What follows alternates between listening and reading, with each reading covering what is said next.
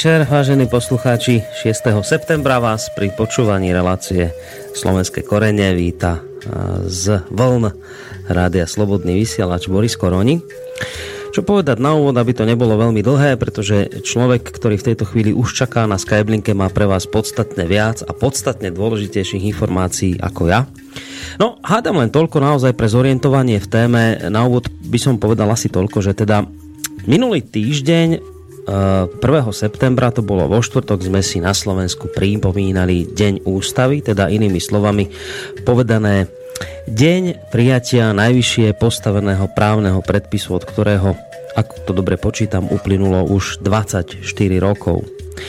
Dnes mnohí ľudia na Slovensku hovoria, že vlastne nie je veľmi čo sláviť, pretože sa v skutočnosti ústava vôbec nedodržiava a intenzívne sa po nej šliape, hlavne teda zo strany našich e, politikov a významných osobností. Ja nechcem teraz v žiadnom prípade v tomto svojom úvode vyvolávať nejakú polemiku na túto tému, že či je alebo, alebo nie je čo oslavovať, pretože hoci spomínam ústavu, tento dokument predsa len nie je tou hlavnou témou práve sa začínajúcej relácie Slovenské korene, pretože reč bude o niečom inom. A síce o dokumente, ktorý predchádzal schváleniu základného zákona štátu, teda Ústavy Slovenskej republiky. Možno už v tejto chvíli niektorí z vás tušíte, kam týmto svojim úvodom, kam týmito svojimi slovami mierim. Ak náhodou nie, tak vám ešte trošku pomôžem. Keď vám poviem dátum 17. júla roku 1992. Mnohí ste viete, čo sa vtedy udialo. Práve v tomto čase totiž e, došlo k nemenej významnému aktu, totiž to ešte predtým, ako bola prijatá spomínaná ústava, bola v spomínanom termíne 17. júla roku 1992 prijatá deklarácia o zvrchovanosti Slovenskej republiky, v ktorej poslanci Národnej rady vtedajšej požadovali samostatnosť Slovenska. Hoci je to už dnes možno pre niekoho dávna história, možno má niekto pocit, že na čo sa vrácať k týmto témam, ktoré už tak trochu zapadli prachom, ale faktom je, či sa to niekomu páči alebo nie, že v mnohých ohľadoch sa často ešte aj dnes odvolávame práve na tieto udalosti z minulosti a majú presah do dnešných dní. Pravidelný host relácie Slovenské korene ktorého malú chvíľku privítam a budete ho počuť až teda do tej 22. hodiny 30. minúty. Tvrdí, že za tou zvrchovanosťou Slovenska treba vidieť veľký boj. Že sa vôbec nerodila ľahko a v rámci nej bolo treba zviesť naozaj viacero, možno aj neraz veľmi tvrdých zápasov. Človekom, ktorý stál spolu s ostatnými pri zrode e, tohto dokumentu, e, bol pán, ktorého mám v tejto chvíli na Skyblink, ale skôr ako ho privítam, ešte poviem, že má právo sa k tejto téme vyjadrovať, pretože v čase, keď tento dokument vznikal, Uh, tak práve človek, ktorého vám o malú chvíľku predstavím, bol v tých časoch iniciátorom, hovorcom a tajomníkom iniciatívy za zvrchované Slovensko. No a vy ho teda hlavne poznáte ako predsedu spoločnosti slovenskej inteligencie Korene. Ja už teda na našej Skyblinke vítam akademického maliara Viliama Hornáčka, s ktorým by sme sa už v tejto chvíli mali počuť. Ideme zistiť, či je to tak. Dobrý večer. Dobrý večer, prajem, som tu. Tak, je to výborné, takže už na svojom mieste William Hornáček, my samozrejme v bansko štúdiu tiež. Skôr ako teda sa s pánom Hornáčkom pustíme do debaty o zvrchovanosti Slovenska a všetkých tých bojoch, ktoré tomuto prijaťu aktu e, jednoducho predchádzali, tak ešte chcem povedať na úvod také tie technické informácie, na ktoré ste si už z mojej strany hádam zvykli, ale treba to hovoriť, pretože treba brať do úvahy, že nás môžu v tejto chvíli počúvať aj noví poslucháči, ktorí možno nevedia, akým spôsobom by, spôsobom by sa mohli mohli do tejto diskusie zapojiť. Takže máte hneď niekoľko možností. Tým, že máme pána Hornáčka na Skyblinke, to znamená, že telefónna linka je voľná. Číslo 048 381 0101 môžete využívať, e, ak budete mať chuť položiť nejakú otázku k téme, ktorú budeme rozoberať, alebo vyjadriť nejaký názor. Ale nie len telefonicky, môžete sa zapojiť aj mailovo. Adresa je studiozavináčslobodnyvysielac.sk No a tá tretia spomínaná možnosť je cez našu internetovú stránku. Keď si kliknete na zelené tlačítko otázka do štúdia, tak aj takýmto spôsobom môžete položiť otázku alebo vyjadriť názor k téme zvrchovanosť. Ne, ne, nehovorím, že len k tejto téme sa musíte vyjadrovať, ale bolo by ideálne, keby sme ostali v rámci tejto relácie pri téme, ktorú budeme rozoberať. Takže aj z vašej, z vašej strany posluchačského očakávam skôr otázky alebo názory k tejto téme. Toľko z mojej strany na úvod. Ja ešte skôr ako teda budeme pokračovať v téme, alebo vôbec kým sa začneme baviť o téme, treba povedať, že my tu máme, a to je zase skôr informácia pre tých nových poslucháčov, my tu máme s pánom Hornáčkom už taký, dalo by sa povedať, zaužívaný zvyk, až tradíciu, že skôr ako začneme rozoberať hlavnú tému večera, tak predsa len sa pozrieme v úvode relácie na e, tzv. kalendárium, teda udalosti, ktoré sa viažu s daným dátumom, keď práve vysielame. Čiže na, v dnešný deň, ak nás teda počúvate v premiére, je to 6. septembra, to znamená, že pán Hornáček nám teraz trošku pripomenie históriu ktorá sa viaže k dňu 6.9. Teda, pán Hornáček, poďme sa pozrieť na to naše tradičné kalendárium. Áno, ďakujem pekne, ale vrátim sa k tomu, čo ste uviedli k Dňu Ústavy Slovenskej republiky.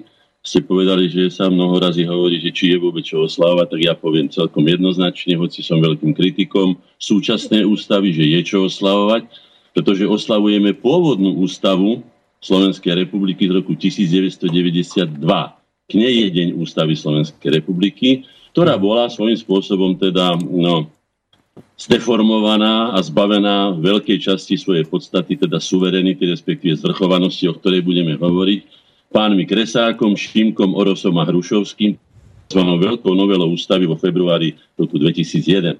Napriek tomu všetkému je čo oslavovať, znovu opakujem, pôvodnú ústavu Slovenskej republiky z roku 1992, ktorá bola vlastne predstupňom k obnoveniu slovenskej štátnej samostatnosti 1.1.93. Prečo opakujem tie, tie dátumy? Pretože, ako vravíte, na mnohé sa zabúda a hovorí sa, že opakovanie je matkou múdrosti. No, určite áno a je aj základom pre sebavedomie, konkrétne národné sebavedomie, poviem to isté, čo som už možno povedal, že istá americká sociologická organizácia, ktorá možno so sociológovi nemá ani spoločné, ale to nevadí, takto sa prezentovali, skúmala v Európe e, žijúce národy, aký majú vzťah k vlastným dejinám, aké je historické vedomie, národné sebavedomie a tak ďalej. A Slováci skončili na úplne poslednom mieste. No, hm. tak preto, aby sa to už neopakovalo, pretože pre mňa je to hamba, že môj národ je takýmto spôsobom nevedomí o svojich vlastných dejinách, tak si zopakujeme teda to, čo je potrebné si zopakovať. Poďme teda ku kalendáriu.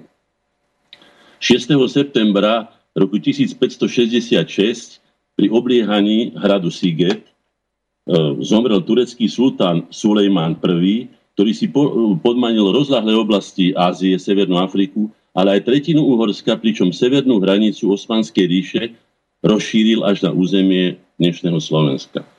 O tom je dostatok literatúry. Mám veľmi zaujímavú knihu o listoch, ktoré písali pašovia tu na prítomní a rôzni vojenskí potentáti, kde nás inak ako, ako, ako prašivé, neveriace svine ani neozi, ne, nenazývali, tak je to, myslím, že dosť aktuálne v súčasnou situáciou, pretože títo istí e, súversi sa sem tlačia znovu iným spôsobom. No, poďme ďalej. E, v roku 1822, 6. septembra, 6. septembra roku 1822 začala synoda katolíckej cirkvi v Uhorsku a predsedal jej ostrihomský arcibiskup primas Alexander Rudnaj. Alexander Rudnaj je známy svojim výrokom e, Slovák som a aj keby som sedel na stolci Petrovom Slovákom zostanem. Je to veľmi povzbudivé, najmä v tých rokoch, keď vieme, ako prebiehala už pomaličky sa blížila veľmi tvrdá maďarizácia. No, e, bohoslužby, jednak sa to konalo v Bratislave v primaciálnom paláci, e, bohoslužby boli v jezuitskom kostole Najsvetejšieho spasiteľa a na synode bolo rozhodnuté vydať sveté písmo v národných jazykoch. Poverená komisia odporúčala, aby Biblia bola preložená aj do slovenského jazyka. Ona bola už do takej, by som povedal, ľudovej slovenčiny preložená, myslím, že Romuald Hadbabný z Červeného kláštora e, ju preložil, ale tento raz ju preložil, preložil do, som to nazval, také kultúrnej západoslovenčiny Jura Palkovič a dielo dokončil v 20. rokoch 19. storočia. No, tretia taká významná záležitosť, že slovenskí obyvateľia obce Velek, e, stolično-belehradskej župe, sek Šfehervarskej, by sa dalo povedať, poslali evangelickému generálnemu konventu list, ktorom sa stiažovali v roku 1838 na násilné zavedenie maďarských kázní a maďarského vyučovania v škole v ich čisto slovenskej obci. No, v roku 1848 v podstate slovenský rodák Lajoš Košút ako minister financií Maďarska, alebo tá uhorskej vlády presnejšie, hej, vydal 5 zlatovky, na ktorých bolo už aj v maďarčine, nemčine, rumunčine, srbochorváčine, slovenčine napísané, že je to 5 zlatých, ale po, Sloven- po, po, po ich teda to bolo napísané 5 zlatý, 5 zlatý. Takže bolo to také, také veľmi inzitné, no ale teda aspoň sme to tam mali. No, v roku 1880 Janko Francisci sa obrátil listom na Jozefa Miloslava Hurbana a upozornil ho, že jeho pokusy o znovu oživenie češtiny na Slovensku sú veľkým omylom. No, je to také zaujímavé počúvať o, o, o Jozefovi Miloslavovi Hurbanovi, ktorý, ktorý vlastne zavádzal v slovenských pohľadoch e, tú novú štúrovskú Slovenčinu. Ale ja osobne som vlastníkom listu z roku 1876, kde ako farár, teda ako, ako evangelický duchovný, e, v zmluve s no, boženíkom, bože, ako sa to povie, s kostolníkom, ne, s kostolníkom a ešte aj roži, e, roličku pre zemáky a tak ďalej, čiže vlastne tú češtinu používa aj sám. A Francis si teda to kritizoval a či, písal mu takto. Otázka spisovného jazyka na Slovensku sa považuje za definitívne vyriešenú a síce v tom zmysle, že Češi nech píšu, Česi nech píšu po česky a Slováci po slovensky. Bodka. No, tak o to sme bojovali, aj my o tom sme hovorili v minulých reláciách, takže ono tie rezidua sa ešte vracajú mnoho razy. No, potom tu máme rok 1881, sa v Ružomberku narodil Jan Drobný, právnik a politik, za medzivojnovej Československej republiky bol členom vedenia Hlinkovej slovenskej ľudovej strany a v roku 1928 sa stal prvým krajinským prezidentom Slovenska, slovenský krajín, po dvoch rokoch bol prinútený abdikovať. No, aj to dokazuje tie vzťahy medzi nami a e, českým národom, respektíve českými politikmi, aby som bol presný, že vždy, keď sa nám aj niečo už teda podarilo, lebo budeme sa práve v tejto hmm. zvrchovanosti venovať. Prečo práve ona a prečo sme na tom trvali. Vždycky to bolo také, no dajte im tú hračku na chvíľočku, veď my ju potom zobereme, dáme im tri pražské dohody, lebo niečo im naslúbujeme, oni na to zabudnú, alebo sa pohádajú medzi sebou, alebo im to zobereme násilím a budú ticho. No. Takže takto. No a naposledy ešte taká posledná udalosť zo 6. septembra v roku 1944 6. nemecké vojenské jednotky bez boja obsadili Ružomberok priebehu šiestich dní sa im podarilo s malými silami vytlačiť povstalcov z Liptova. No. Je to tiež jedna z legend o slovenskom národnom povstaní, ktorý by nás krmili, ja neviem, 40 rokov komunisti a o ktorých sa šírilo mnoho nepravd. Čaká nás, tam nazval by som to teda taká historická archeológia, aby sa skutočne povedala nasledujúcim generáciám objektívna pravda o tom, či bolo skutočne slovenské, či bolo národné a či to bolo povstanie a nie iba puč, vojenský puč proti vlastnému štátu pretože mám pred sebou okrem iného aj prísahu postaleckého vojaka Matehu aj v Bystrici, kde sa hovorí len o obnovení Československa, o slovenskom štáte a v Slovenskej republike sa tam nepovie slovo. To znamená, že musel, či chceme, alebo nechceme to byť buď proti vlastnému štátu, nielen teda proti režimu. No. Toľko by som povedal z kalendária 6. septembru. No, a, a ideme, ideme pomaličky sa presunúť k téme zvrchovanosti.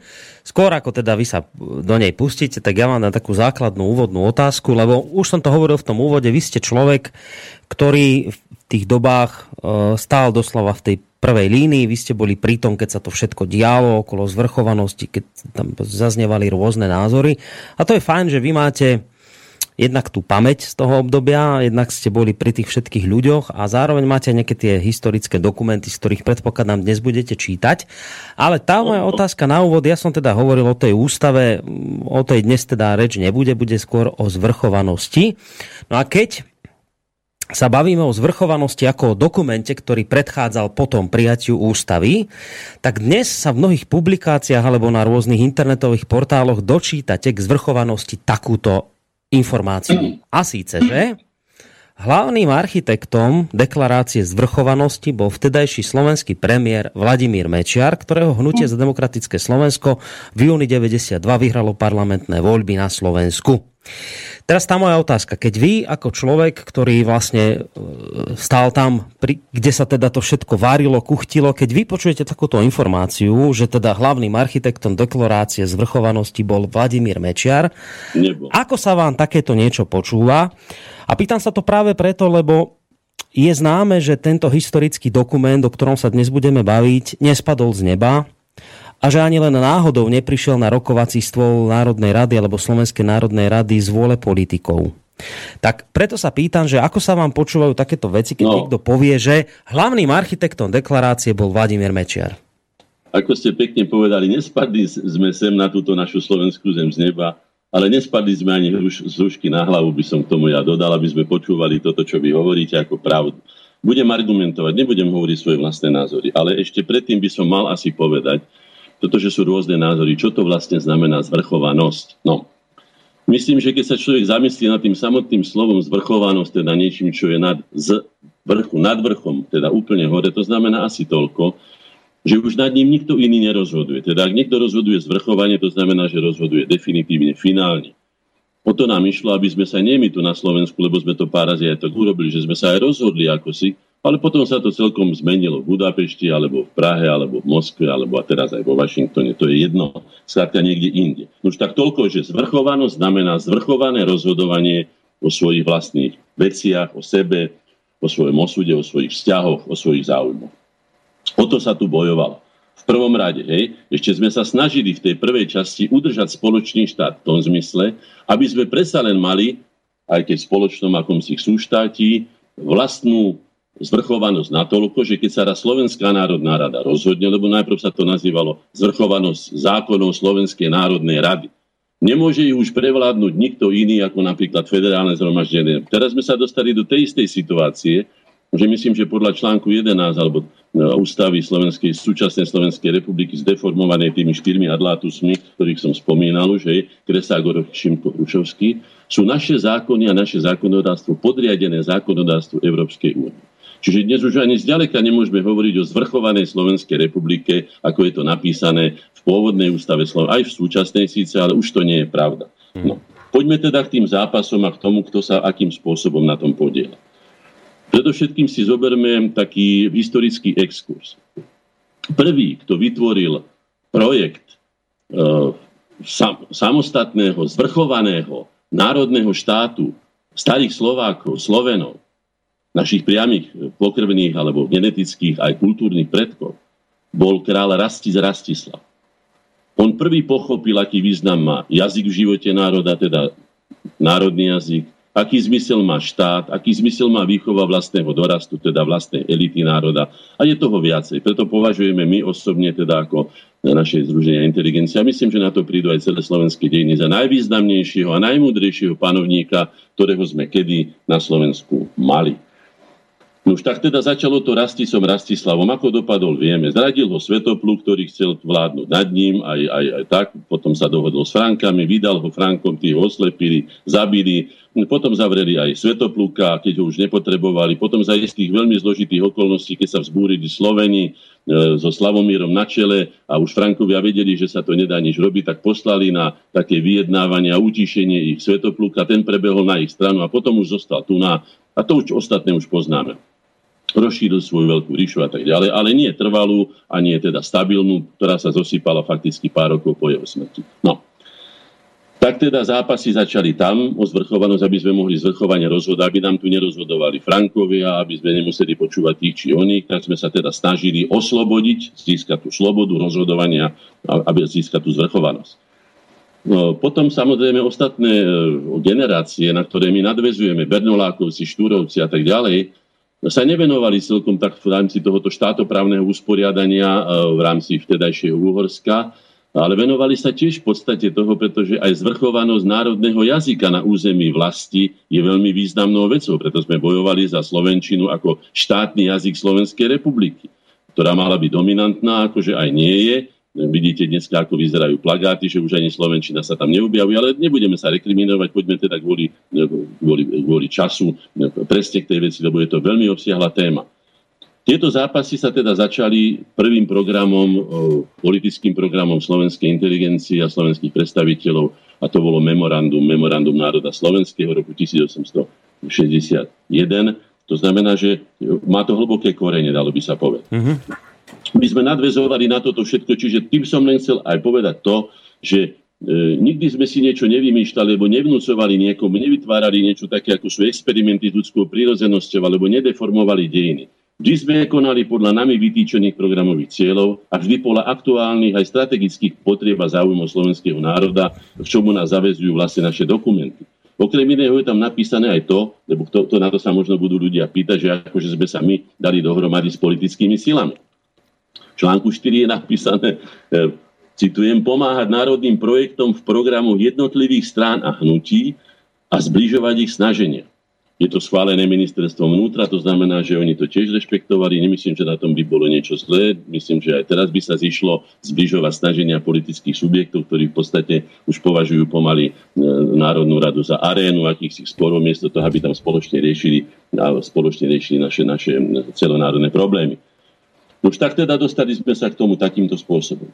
Prvú deklaráciu o zvrchovanosti napísal na pôde koreňov v auguste roku 1990 počas prebiehajúceho sporu o slovenský jazyk, o štátny jazyk Slovenskej republiky, Jan Super. E, ja som túto deklaráciu, ktorá bola v podstate napísaná na, na tri štvrte e, jednom, jednom liste papiera, no, skutočne som nevedel, čo si mám o tom myslieť, pretože nie som právnik. Uh-huh chcel som sa ako si prezvedieť, že čo teda s tým.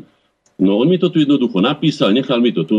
A tak som si zavolal Ivana Laluhu, ktorého budeme ešte dnes spomínať.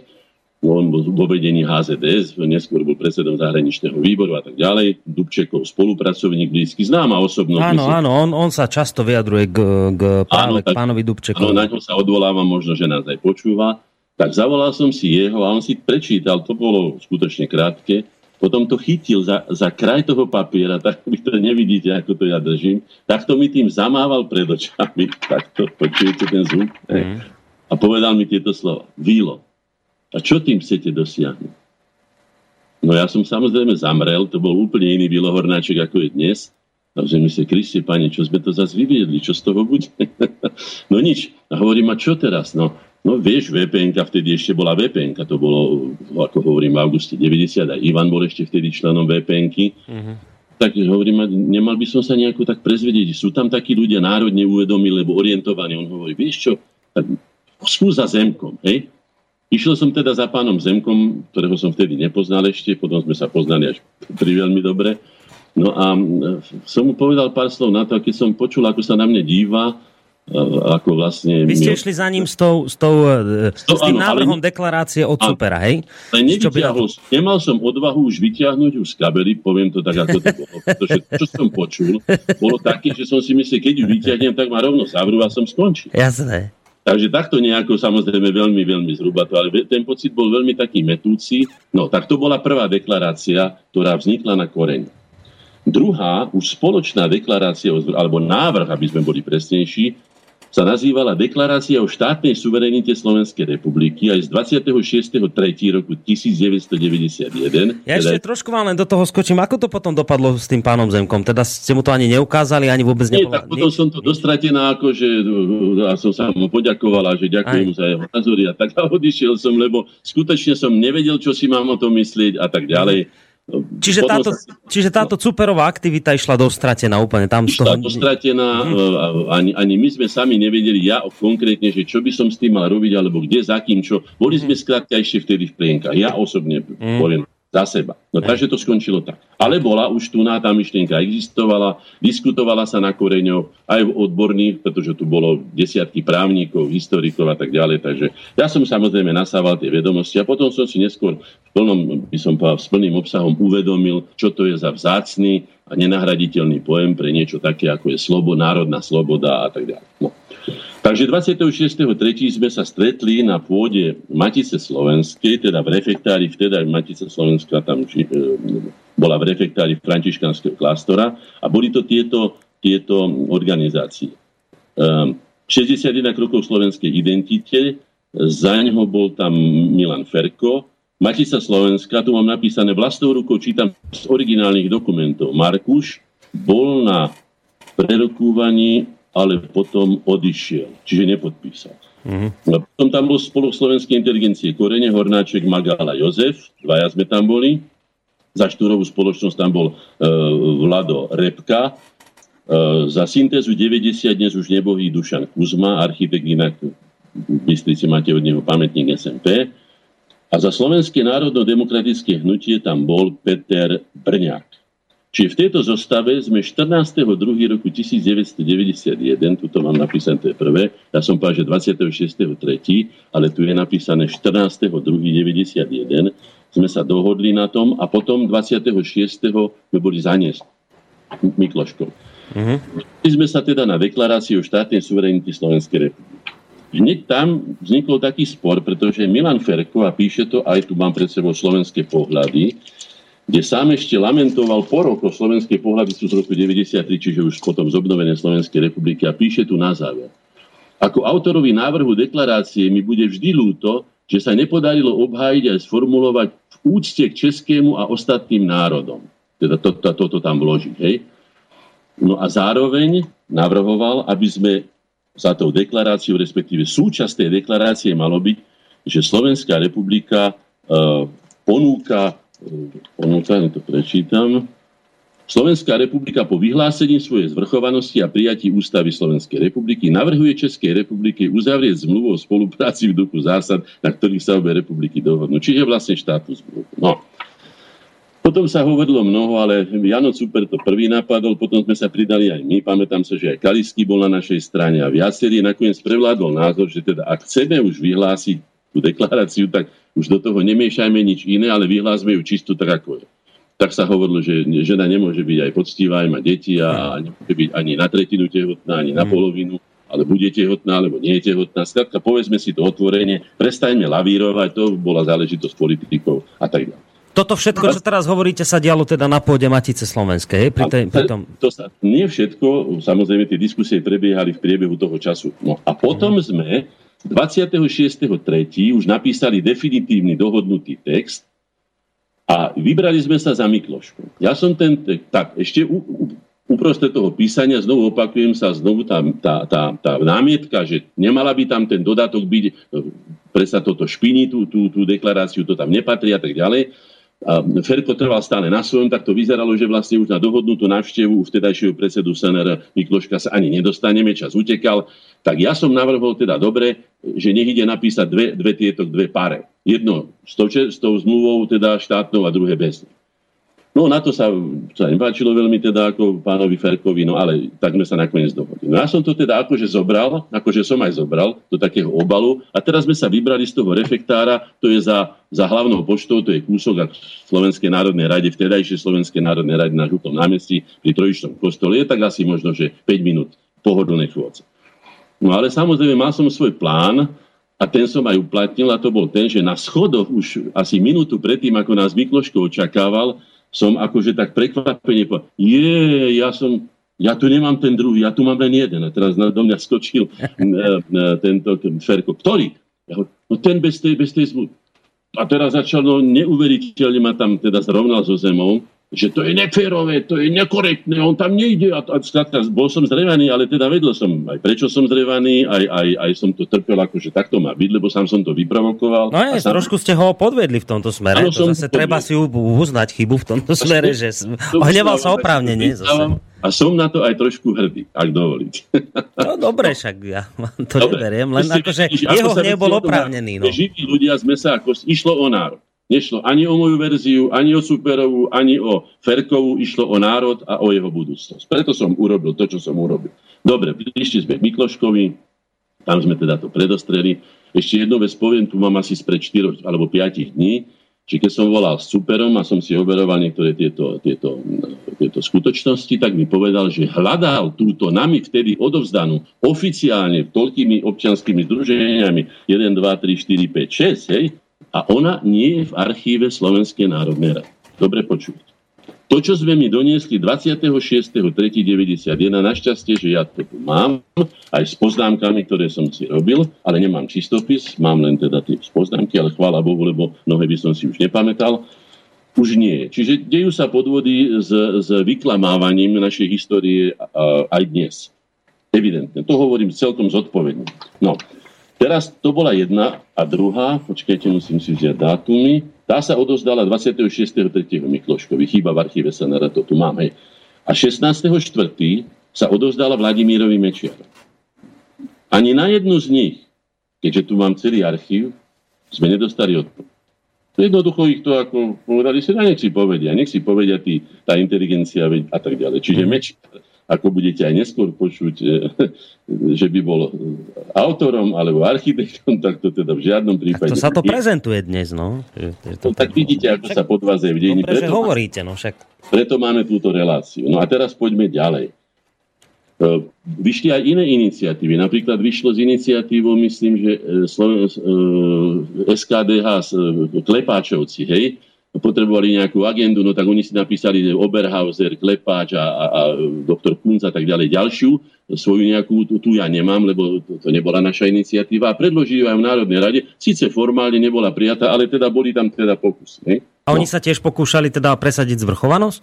No áno, isté, že áno, pretože to už bola agenda, ktorá už bola, ako by som povedal, verejne známa, ľudia sa o ňu zaujímali, začali chápať podstatu a ešte aj ďalšiu vec treba povedať, že kým formulácia samostatný slovenský štát, ktorá bola vlastne by som povedal, špinená a, a, a dehonestovaná minimálne od roku 48, ale už od roku 45, ako klerofašistický, ja neviem, no neviem, aký všelijaký štát, skrátka ten slovenský, hen taký, on taký. Takže samostatný slovenský štát bola veľmi ne, nepriateľná formulácia, ale keď sa povedalo zvrchovanosť Slovenskej republiky, čo v podstate znamená to isté, tak to ľudia príjmali. Takže my sme si, na, si naučili hovoriť o zvrchovanosti a naučili sme sa hovoriť o subjektivite medzinárodného práva.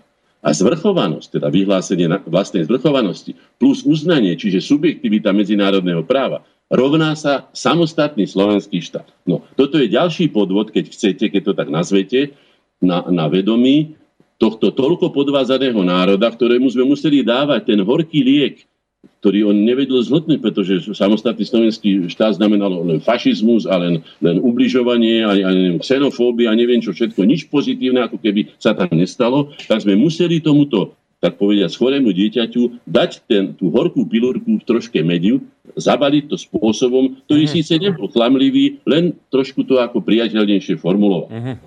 Toľko k iniciatíve. No, po, mohli by sme sa teda dostať pomaličky už aj k našej iniciatíve, ako to bolo. No, Keďže 16.4. ešte, ako hovorí Mečiar, na to vôbec nereagoval, potom prišli iné záležitosti, prišlo leto, ako to u nás býva, ako, ako maňána, maňána, ako v Južnej Afrike či v Amerike, samý karneval a neviem čo všetko, tak sa zabudlo, ale my sme už plánovali a vedeli sme, že príde, aj sme mu predpovedali v článkoch, ktoré tu mám pred sebou, horúcu politickú jeseň. A chceli sme sa na tom podielať a mali sme aj agendu. A tou agendou bolo, že my dáme dohromady národné síly, pretože jednak sa blížili najdôležitejšie uh, novodobé voľby v našich dejinách, to boli voľby v roku 1992, ktoré definitívne rozhodli, potom však veľmi dobre vieme, že v júni boli voľby, vyhrali ich národné síly, 17.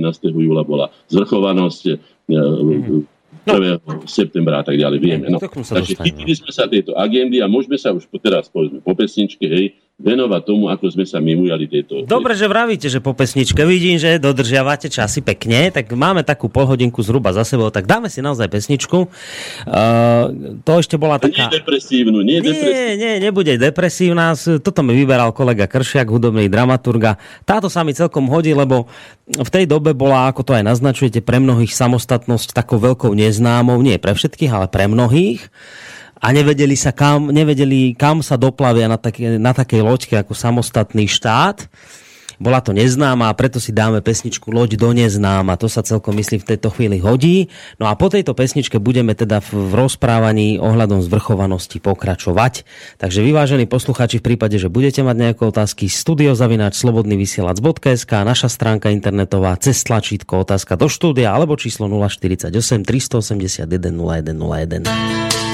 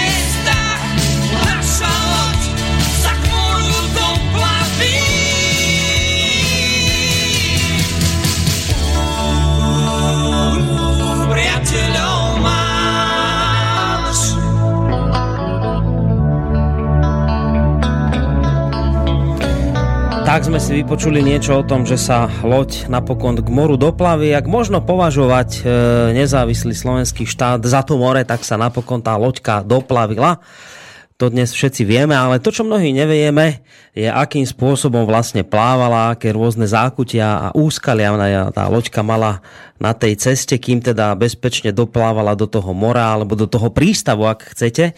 No a práve o tom je tá dnešná relácia Slovenské korene, v rámci ktorej spolu e, s pánom Williamom Hornáčkom sme sa tak trošku pozreli hĺbšie, alebo ešte stále sa pozeráme a budeme sa pozerať hĺbšie na to, čo vlastne všetko predchádzalo prijatiu zvrchovanosti Slovenskej republiky a potom následne vlastne aj e, prijatiu ústavy. Prečo je vlastne dôležité, skôr ako dám opäť pánovi Hornáčkovi e, slovo, prečo je dôležité aj túto reláciu počúvať podľa mňa a slova pána Hornáčka? Sú tam dva dôvody. Poprvé, ako ste už mali možnosť sami zistiť z toho, čo vlastne hovoril v tej úvodnej polhodinke, je jasné, že dnes hovorí človek, ktorý pri tom všetkom stál. Čiže opakujem, máte možnosť počúvať teraz uh, slova človeka, ktorý stál v tej dobe v prvej línii a doslova všetko to okolo neho sa kuchtilo. Bol súčasťou toho celého, čiže táto jeho výpovede dnes mimoriadne cená. Nie je to nejaká kniha, ktorú povedzme rekonštruoval nejaký historik z dobových výpovedí, ale počúvate priamo človeka, ktorý tam v tej chvíli bol a niečo v tej chvíli robil. To všetko, čo robil, budeme počuť ešte neskôr. No a prečo je to dôležité? Vlastne no práve preto, lebo ako ste tiež počuli, tá história má tendenciu byť nejakým spôsobom aj prekrúcaná, aj inak vysvetľovaná. No a tí ľudia, ktorí možno si nedajú tú námahu vypočuť si. Napríklad aj tú dnešnú reláciu, môže byť, že budú v takom trošku historickom, povedzme, že bezvedomí, alebo jednoducho budú veriť takým napríklad veciam, aké som povedal v úvode, že teda všetko ohľadom zvrchovanosti treba dať na vrúb pánovi Mečiarovi, ktorý vlastne s touto myšlienkou prišiel a ako sa mi o malú chvíľu budete počuť, nie celkom to tak bola pravda, takže, takže končili sme pán Hornáček zhruba kde si tam, že ste hovorili, že to bol prvý pokus neúspešný Cuperov, potom boli aj nejaké iné pokusy, aj z vašej ano. strany druhý, ale prišli zopakujem, letné prázdniny. Zopakujem, aby teda je to, nie je toho tak veľa. Áno, prvý Superov pokus bol na Koreňoch v, v, v auguste 1990. Hmm. Druhý pokus bol v tom februári ktorý sa potom dopracoval a zaniesol Mikloškovi 26.3.91. Volala sa to už teda deklarácia o štátnej suverenite Slovenskej republiky a zaniesli ju vtedy, mám tu napísané zoznam Roman Kalisky, Milan Ferko, Peter Brňák, Dušan Kuzma, Jaroslav Chovanec, Vlado Repka a Vilo Hornáček. Teda ja. Hmm. Mečiarovi sme ho zaniesli nie 16. lebo som to zle prečítal, lebo tá desina šestka je ale 10.4.91. Ale tam už som ja nebol a poviem aj prečo. a bol tam Roman Kalisky, Jozef Magala, Peter Brňák, Milan Ferko a Marcel Mihálik. Ja som už v minulej relácii hovoril, že Mečiar obvinil korene, že sú temné síly a že majú akési účty, ja neviem, zo zahraničia, neviem čo všetko. A obvinil nás z toho, že sme odplašili, že sme spôsobili miliardové škody, lebo sme odplašili plachú strnku zahraničného kapitálu. No, to som už povedal, ale pripomeniem, teda je to skutočne absurdné. Nič takého sa neodohralo. No ale teda ja som mal plné zuby Mečiara a jeho správania sa voči nám. Mečiar mal plné zuby Hornačka Takže ja som tam jednoducho nešiel zbytočne, aby sme nekazili teda samotný taký dokument, ktorý bol vážny. Ale napriek tomu všetkému nedal, nedal nám odpoveď Mečiar. Absolútne, takisto ani Mikloško, nie dokonca. Možno, že keby sme to hľadali, hľadali na úrade vlády, či to tam vôbec je. Mm som sa potom pozrieť, lebo na Slovenskej národnej rade to super nenašiel, ktorý to hľada. No, Čiže oni vám, on to... vám nedal, Mečiar vám nedal odpoveď ani na tú prvú nedal, aktivitu, ani na tú druhú aktivitu? Či, či tá prvá vôbec? Na aktivitu nám nedal mhm. odpoveď, uh-huh. pretože sa s nami nebavil, dokonca urobil tlačovú konferenciu, čo som už myslím spomínal, na ktorej som bol ja. On ma ešte do tváre nepoznal a ja som sa vtedy spýtal, keď tam blafoval ako vtedajší minister, minister e, vnútra, on začínal, hej, tak som sa spýtal, že, že keď už teda majú tých účtov koreňov, odkiaľ máme tie zahraničné dotácie, že by, mi, že by som bol rád, keby mi ich povedal, lebo že my sme ešte nič nedostali, že by som si raz niečo vytial. No na to bol obrovský smiech a odtedy Mečiar skratka ma veľmi rád nemal. No ale nič, napo, napo, napokon sme sa dali dohromady, rešpektovali sme sa navzájom a urobili sme spoločne aj s Mečiarom, myslím, že kus dobrej roboty, o tom budem hovoriť neskôr. Mm-hmm. Ale začínalo to takto. Ono sa hovorí aj v Čechách, že co sa škádlíva, to sa rádo mýva. No a my sme mali také rôzne obdobia. No. Takže teda toto som povedal, ako to teda bolo. Uh-huh. No. no takže druhý pokus uh, neúspešný. Čo sa dialo ďalej? No áno. No. Ešte chcem, musím dopovedať, tá zvrchovanosť je skutočne nesmierne obsažný, bohatý pojem. napísala článok naša už dnes nebohá členka veľmi nadaná novinárka Milka Boldišová, Emilia Boldišová. Zvrchovanosť alebo nebytie. Dokonca takto postavila tieto dve veci. Dovolil by som si povedať, že prečo sme tak na tom teda trvali, aby, aby tí občania, najmä teda mladí ľudia si vedeli predstaviť, prečo sme na tom tak trvali tak tu napíše ona v tom, hej, v stave roztrieštenosti slovenskej politickej scény počas celého roka bola jednou z mála istôt línia KDH v štátotvornom procese e, najprv Ústava zvrchovanej Slovenskej republiky, potom štátna zmluva, ktorá by určila formu spolužitia Slovenská a Česka. Nedávna bratislavské rokovanie SNR z ČNR však zmarili za výdatného prispenia KDH nádeje na skore spravodlivé riešenie slovensko-českých vzťahov. Všetci ponovebroví politici KDH i VPN v šanci pre Slovensko slubovali spravodlivé riešenie štátoprávneho usporiadania z dola. To bol známy Budajov, tak, taká on, myslím, že aj také hnutie teraz vedie alebo viedol. Hej. Bratislavské rokovanie však obrátilo tento demokratický postup z nôh na hlavu. Slovenská strana súhlasila s absurdným centralistickým postupom, dvojbodka, zmluva, federálna ústava, a na nej základe republikovej ústavy. Slovenská ústava by tak bola opäť iba odvodeninou a nie originálnym dokumentom zvrchovanej republiky. A teraz. Snáď zabráni takéto v úvozovkách perspektívnej záhube, nebytiu, Slovenska sa sformovala na pôde spoločnosti slovenskej inteligencie korene občianská iniciatíva za zvrchované Slovensko.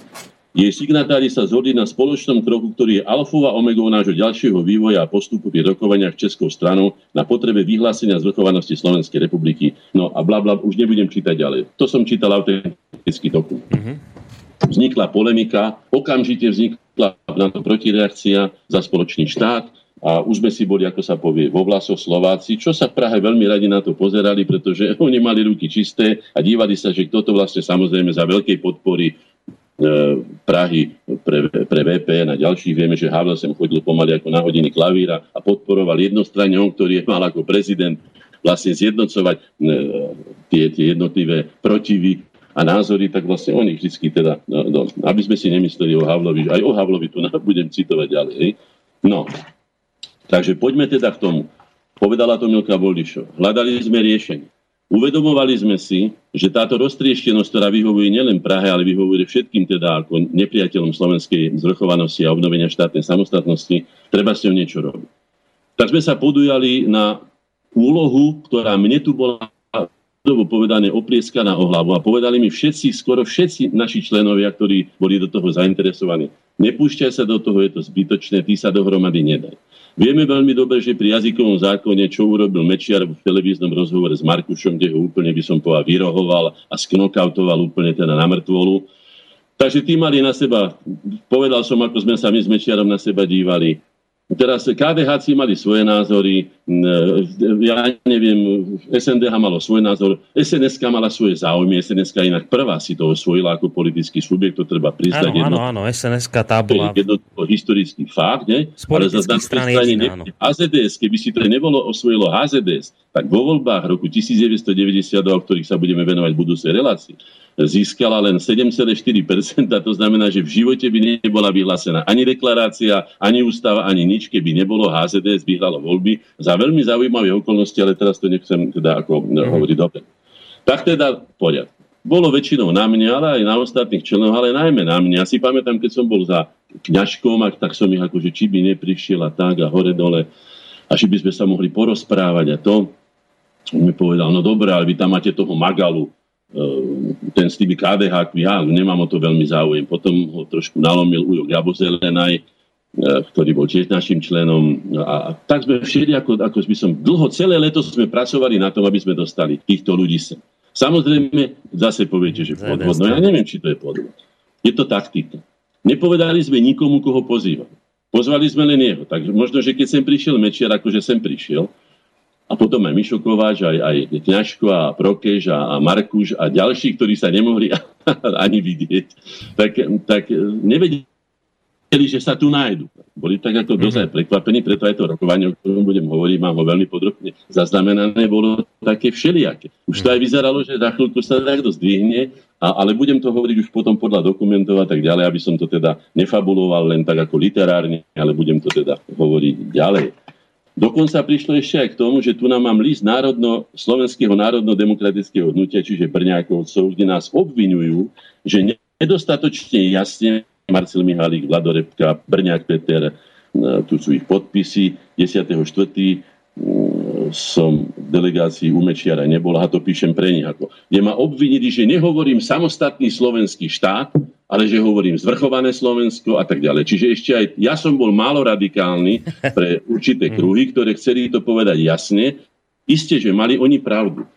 Bol to samostatný slovenský štát. Ale ja som si uvedomoval, tak ako si snad lekár uvedomuje, že keď má pred sebou ustrašeného pacienta, alebo pacienta psychicky labilného, alebo pacienta v tomto prípade historicky nevedomého, alebo nedokrveného historicky, tak mu jednoducho musíte ten liek podať tak, aby ho, ste ho vyliečili. Ako nechcete zabiť, tak mu podáte ten liek, ako som povedal, v nejakom tom mede, nejakom tom obale, hmm. alebo s nejakou to rozprávkou, alebo s nejakými. Inak sme neklamali. Znovu opakujem, to nebolo klamstvo ani podvod. Už aj z toho hľadiska, že sme videli, že všetky národy okolo nás, aj, aj v širokom okolí európskom, sa hlásia, vyhlasujú zvrchovanosť, obnovujú svoje štátnosti a my sme mali zostať zase ako nejaká popoluška komu a pre koho. Už len na posmech by som povedala na oco. Mm. Takže to sme určite nechceli. No. Pridali sa sam, samozrejme ku nám zahraniční Slováci. Mám tu listy z Austrálie, od, od pani uh, Terky Královej, z Južnej Ameriky, z, z, z USA z, a tak ďalej. Je to, je to tu celý spis. No. Ale teraz ako k tomu teda došlo? Zájdem, idem, zoberiem si teda ten papier, ako teda ten... A teraz poviem, ako to bolo. Toto je heslo pre encyklopédiu Slovenska. Čítam. Vznikla Iniciatíva za zvrchované Slovensko vznikla 11. septembra, teda už tej horúcej politickej jesene, 1991 v sídle spoločnosti Slovenskej inteligencie Korene v Bratislave a jej výzva s požiadavkami uplatniť právo slovenského národa na sebaurčenie, zasadnúť za stôl národnej dohody, vyhlásiť zvrchovanosť Slovenska a v nadväznosti na ňu prijať a vyhlásiť Ústavu Slovenskej republiky, stať sa subjektom medzinárodného práva a zaradiť sa do spoločenstva štátov ako rovnocenný partner, táto iniciatíva prvý raz v novodobých slovenských dejinách zjednotila všetky rozhodujúce národné sily, mienkotvorné osobnosti, združenia, inštitúcie aj politické subjekty a definitívne nasmerovala vývoj slovenskej spoločnosti k obnoveniu vlastnej štátnej samostatnosti, zvrchovanosti a rovnoprávnosti so všetkými slobodnými národmi a suverénnymi štátmi sveta. Toľko teda z toho. No. A teraz to rozdelím na drobno. Už ako som povedal, keď sme tých ľudí pozývali, bolo to tak, že teda Nevedeli, že sa stretnú, no. Nikto sa ma ani nepýtal na to. Poviem úprimne, no, tak už keby sa ma pýtala, kto tam ešte bude, no tak ani to sa nepýtal. Si myslím, že tak, lebo každý z politikov si každý myslí, že je stredom sveta a že on práve je ten ako možno, že najvzácnejší a tak ďalej. Takže teda predsa len to tak bolo, že prišli. Začali teda prichádzať tí ľudia. Bolo to podvečer, už toho, toho 11. septembra a boli prekvapenia, teda si sadali, nakoniec prišlo 35 ľudí tu. 35 ľudí, čo je dosť veľa, úplný ateliér teda. A už tam som videl také, také, aj na mňa pozerali, aj na seba pozerali, ruky no. nepodali, No, nič, no a nič. sa prejavili, by som povedal, aj osobné atavizmy, ale aj osobné ambície. No, napríklad e, môžem citovať, e, treba, Markuš mal teda výhrady voči Mečiarovi oprávnené a opodstatnené, mm-hmm. ale vtedy neboli na mieste. Viete, a ja mám niektoré, ako by som povedal, nevraživosti voči niekomu, ale keď ja neviem, keď horí dom, alebo keď sa topí niekto na lodi, tak nebudem mu vyhazovať, že ja neviem, niekedy mi stúpil na nohu. Vtedy na to jednoducho nie je čas. Ja som ani nedovolil, pretože som tú schôdzu viedol, aby sa takéto veci akože rozfúkali, aby tu začali lietať iskry a potom to všetko, pretože hrozilo to niekoľko razy na začiatku, alebo už na začiatku toho rokovania rôznymi vecami. Budem cedať, mám tu na originálny dokument, ktorý som si vlastnou rukou písal a je tu napísané. Konflikty vznikli hneď večer 11.9.91, to je môj interný rukou napísaný dok. Dnes sa prejavili osobne, citujem, osobné ambi. Je Prokeš sa vyjadril, úvodzovky. Ja nebudem robiť Mečiarovi podložku, aby sa znova dostal k moci. Do, rozumieť. A ani to ten večer nepodpísal. Uh-huh. Aj na tej, vám som to, myslím, poslal, pán Korony, všetky ano. tie dokumenty, máte ich, tak si pozrite sa tam na tú podpisovú rivhárok, máte ho tam pri sebe? No teraz ho nemám, ja ho mám niekde v Dobre. mailoch, takže... Nevadí, no ako máte, tak si ho pozrite a zistíte, že Jozef keďže je tam vpísaný iným perom, na druhý deň, hoci on zase podviedol mňa, pretože ja som počiarkol tých 30 v podstate troch signatárov a on sa tam dopísal medzi tých predposledných, to znamená bol 34. A Hančárik, ktorý je posledný, sa tam tiež dopísal, ale s tým, že Hančárik bol starší pánu, že mal zdravotné problémy, povedal večer pred všetkými, súhlasím a podpisujem, ale keďže ešte nebolo to pare hotové, naklepané, napísané čistopise, tak nemal čo podpísať. Takže to len aby ste vedeli. Je to tam evidentné, napísal som to teraz aj do článku pre Slovenské národné. No teraz ďalší, ktorý teda, ale našťastie až po odchode e, viacerých signatárov, e, najmä Budaja Mečera, povedal Roman Kalisky presne tieto slova, ktoré bol, zneli hroziu. Kto poznal Romana Kaliského, bol veľmi kategorický človek, hej, on keď čo povedal, tak si za tým aj stál a povedal tieto slova. Keď som tu videl Budaja a Mečiara, mal som sa otočiť na obedku a buchnúť dverám. Hm. Zhlboka si potiahol zase cigaretu, dal si pohárik sme ho niekedy volali kalištek, ľúbil si ako vypiť, ale vždy bol tak. To nie, nikdy nebol opitosť, nemôžem Hej. povedať, ale tak, tak, to sú také tie ľudové veci, aby ste vedeli. Hej? A ja som na to vtedy povedal, pretože to hrozilo tým, že teda aj ostatní to, a to že čo, čo Mečera, vieš, čo o nás hovorí, ako sa tu nám správa pri jazykovom zákone a neviem čo, neviem čo, dole, už to začalo rozhárať, tak ja som vtedy povedal túto vetu, ktorú som sa aj Uh, myslím, že uh, či som to už povedal Rom, už neviem, ani my všetci dohromady nemáme takú podporu občanov Slovenska, ako máme čo. Máme len dve možnosti. Buď si ho získame, alebo ho postavíme proti sebe. Do toho ticha, ktoré potom nastalo, si myslím, že sa takto jasne ľudia si uvedomili aj naše kapacity a možnosti, aj situáciu v ktorej sa Slovensko nachádzalo, pretože už skutočne sa uzatvárali tie, tie, tie, ten, ten emancipačný proces obnovenia štátnych samostatnosti a zvrchovanosti národov. To znamená, že skočili sme do... No, takto, pán Hornáček, trošku vás preruším. Preruším vás, preruším vás, lebo e, máme tu problémy so Skypeom. Nejak nám padáte z linky, tak e, skúsime urobiť takú vec, že ja vás teraz zložím a zavolajte nám náspäť, dobre? Ja mám zavolať? Hej, hej, zavolať. Nepočujete ma? No, počujeme, ale veľmi nám vypadávate, takže urobíme to tak, niekedy to pomôže, keď vypneme, zapneme. Takže skúsime teraz uh, vypnúť a zavolajte nám hneď naspäť, dobre? Skúsme to takto robiť, čiže ja vás teraz zložím. Ja mám vypnúť. Ja vypnem, ja vypnem a vy nám vola, zavolajte naspäť, dobre? A. No, takže sme vypli, niekedy to, niekedy to pomôže, uvidíme, či aj v tomto smere to pomôže, lebo No, vidíte, už nám pán Hornáček volá, takže mu hneď zodvihneme. No a už by sme sa... Počujeme sa. Počujeme sa, uvidíme, že či nám to bude teraz lepšie. Ale... Áno, áno, počujeme vás dobre. Takže môžete pokračovať. No. E, počuli sme ne. posledne viac menej tak prerušovanie to, čo ste povedali na adresu Mečiara, že ano. teda buď ho získame pre seba, alebo ho stratíme. Alebo si ho postavíme proti sebe. My sme sa dokonca obávali, že keby vyťahli na nás Pražania tú kartu, že mu ponúknú, povedzme, predsedu vlády Československej, že budeme mať veľmi silného supera proti sebe, ktorý skutočne teda bol zdatný, aj rečník, aj presviečač, on teda bol demagog skvelý, on vedel ľudí presvedčiť aj, aj o potoku, ktorý netečie, ale, ale jednoducho je to tak. Takže preto som z takýchto pragmatických dôvodov tieto veci ne, ne, nepustil ďalej a snažil som sa argumentami rozumu Ináč, nie, ináč argumenty rozumu u nás veľmi platili, teda to takýmto spôsobom uzavrieť. No, no ja, podpísaná... ja, vás len trošku, ja vás len trošku pre, preruším, lebo uh, hovoríte o tom, že teda sa tieto významné osobnosti stretli na pôde koreňov. Už ste tu povedali ano. mená ako Mečiar, Budaj, Prokeš, Kalisky. Kto tam ešte bol? Povedzte z takých významnejších mien, z tých 38 ľudí, kto tam vlastne príde? Nevrajím, že musíte všetkých. Tak. Povedzte tie významné mená, kto tam všetko napokon prišiel. Poviem vám všetky, pretože to nie je zase také dlhé. Ja si myslím, že si to zaslúžia, pretože napriek tomu, ako sa neskôr mnohí z nich zachovali a aj zradili, alebo ja neviem, sa hmm. skompromitovali, vtedy urobili kus dobrej roboty pre národ a ja si myslím, že si zaslúžia, aby boli prečítaní. No, však no, je zaujímavé, že napätá atmosféra ktorá bola, sa prejavila dokonca na takej veci, že Gaba Kaliska, ktorá písala hlavičku súhlasím s výzvou iniciatívy za, napísala vrchované Slovensko, nie zvrchované, ale vrchované, a e, Vlado Kompánek, známy teda slovenský umelec, sa podpís, napísal ako Vladimír Kompáne bez K, tlačením, lebo najprv sme napísali tlačením svoje meno a potom sme sa písali. Prvý to, prvý to podpísal Kalisky, pretože Gaba, keď to dopísala, podala to svojmu otcovi. Hej? Čiže Roman Kalisky.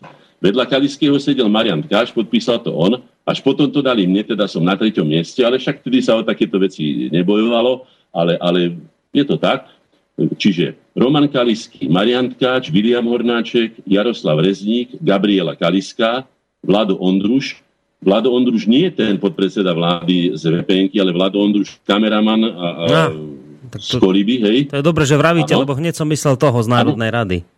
Nie, nie, nie, v žiadnom prípade nie. Potom Igor Gazdík, Bohuš Piatko, Peter Brňák, Igor Uhrík, Tatiana Uhríková, Jozef Magala, Andrej Ferko, Michal Kováč, Jozef Markuš, Anton Hikiš, Vladimír Mečiar, Mečiar Vladimír to napísal, Kompáne Vladimír, Kompánek Vladimír, Kňažko Milan, Budaj Jan, Jan Super, Vladislav Deák, Bartolomej Kunc, Abel Král, Peter Škultéty, Jozef Darmo, Dropa Vladimír, Valo Peter, Juraj Mihalík, Anton Brázek, Jergu Šverko, Dušan Slobodník, Záboj Bohuslav Kulhavý a medzi Slobodníka a Kulhavého sa vpísal Jozef Prokeš a na záver, to čo som už povedal, sa napísal Julius Hanžari, ktorý tam mal vynechané meno, pretože povedal, že súhlasí s tým, čo napíšeme. Takže bol ako keby podpísanie, len musel z zdravotných dôvodov odísť. A teraz tým jednotlivým menom som to povedal. Ťažko e, sa zachoval vás podrazil tým, že prišiel sám, ale prišiel aj s Budajom, prišiel s Gazdíkom, s Michalíkom a so svojím švagrom Rázlikom, ktorý bol šéf-redaktorom redakcie publicistiky Slovenskej televízii. Musím povedať, že títo ľudia nám spôsobili mnoho problémov a keby nebola taká aká bola, že som sa bál, alebo že som teda sa obával, ako si začal sa hádať medzi perami, že títo tu nemajú čo hľadať, alebo prečo sú tu, veď sme ich nepozvali a tak ďalej lebo sme veľmi starostlivo vyberali týchto ľudí. No, takto, pán Hornáček, zase vás, zase vás preruším. Ja chcem veriť tomu, že sú to len technické problémy, aj keď je to zvláštne, že nám ten Skype blbne vždy v takomto čase a pri takýchto témach. Blbne nám to vypadávate. Ja by som navrhol, aby sme prešli na telefón, lebo vyzerá to, že ten Skype bude už problém. Tak toto poviem. A hoci, hoci ja verím, že poslucháči by to mohli aj takto prerušovane počuť, však v minulosti ste počúvali prerušenie slobodného... Cez aký telefon to mám robiť? No ja vám zavolám na mobil. Máte mobil u seba? Mám mobil u seba, mám. No, tak ja vám zavolám za chvíľočku, dobre? Dáme si pesničku, ja to tu nastavím, prehodím a zavolám vám za chvíľku na mobil, lebo vyzerá to, že ten Skype už bude problém do konca relácie tak to urobíme tak, že aby vás bolo dobre počuť, aby táto relácia neutrp, netrpela tým, že bude každé druho slo, druhé slovo vypadávané, lebo tu máme záhadné technické problémy so Skypeom, tak urobíme to tak, že prejdeme na telefón a budeme vás ďaleko zretelnejšie počuť. Dobre? No, dobre, no. no čiže, čiže Skype vypíname. Ja dám... Uh pesničku, ktorá by sa možno aj teraz hodila, aj keď dobre niekto povie, že konšpirujem, však veď naozaj tie technické problémy môžu byť rôzneho charakteru. Je to trošku zvláštne, ale môžu byť. A tá pesnička sa hodí, že ľud, ľudia nie sú zlí, len ľudstvo je príšerné. Takúto pesničku mi tu vybral kolega Kršiak a ako som vravel, možno sa aj teraz celkom hodí, len to by mi zase nesmela zmrznúť myš, ktorá mi v tejto chvíli zase zmrzla, takže vyzerá to, že tieto problémy sa nám tu raz už nakopili. Takže ja musím teraz nájsť nejakú alternatívnu cestu, ako vlastne vám zahrať pesničku. A ako som hovoril, e, zoberieme si pána Hornáčka nakoniec na telefónnu linku, lebo vyzerá to, že veľa by ste z tejto relácie nemali, keby sme v tomto smere pokračovali. Takže hneď ako vyrieším tieto základné technické veci, tak prejdeme na, na telefón. No, dajte mi chvíľku času, vážení poslucháči.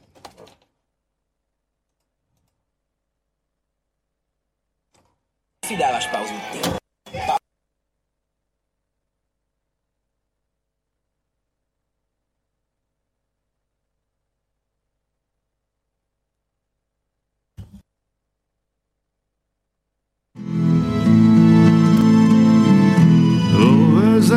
Väzni žijú, čakajú na amnestiu a ja čakám keď bude slušnosť môže čakám ako raden cudný, kedy budú ľudia ľuďmi. Korupcie, škandály, kam sme sa to dostali. Rohy zbrané mafie, kto je svinia, prežije.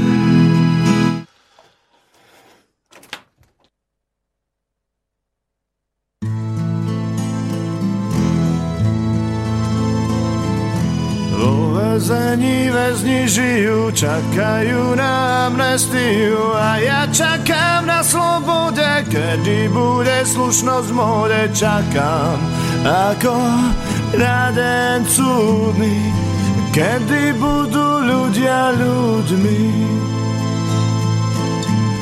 Korupcie, škandály, kam sme sa to dostali, drogy, zbrané, mafie. Kto je svinia, prežije. Bomby v autách na školách, neistotu strieda strach. Znásilnenia, prepady za pekných letných dní.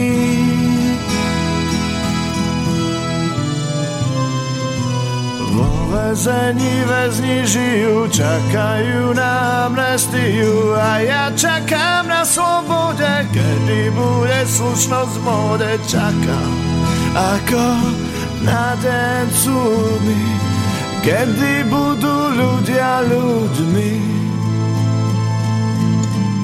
Zhubný nádor peňazí, mnohé mozgy nakazí charakter sa nenosí. Ak máš prachy, niekto si korupcie, škandály, kam sme sa to dostali. Drogy, zbrané, mafie, kto je svinia, prežije.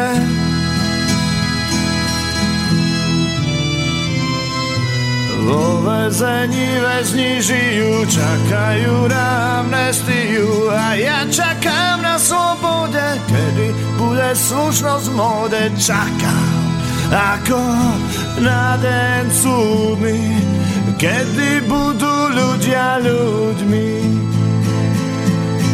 Kedy budú ľudia ľuďmi. Kedy budú ľudia ľuďmi. No, tak uvidíme, či sa nám spojenie napokon s pánom Hornáčkom podarilo. Počujeme sa? Vo väzení väzni žijú a da, da, da, da.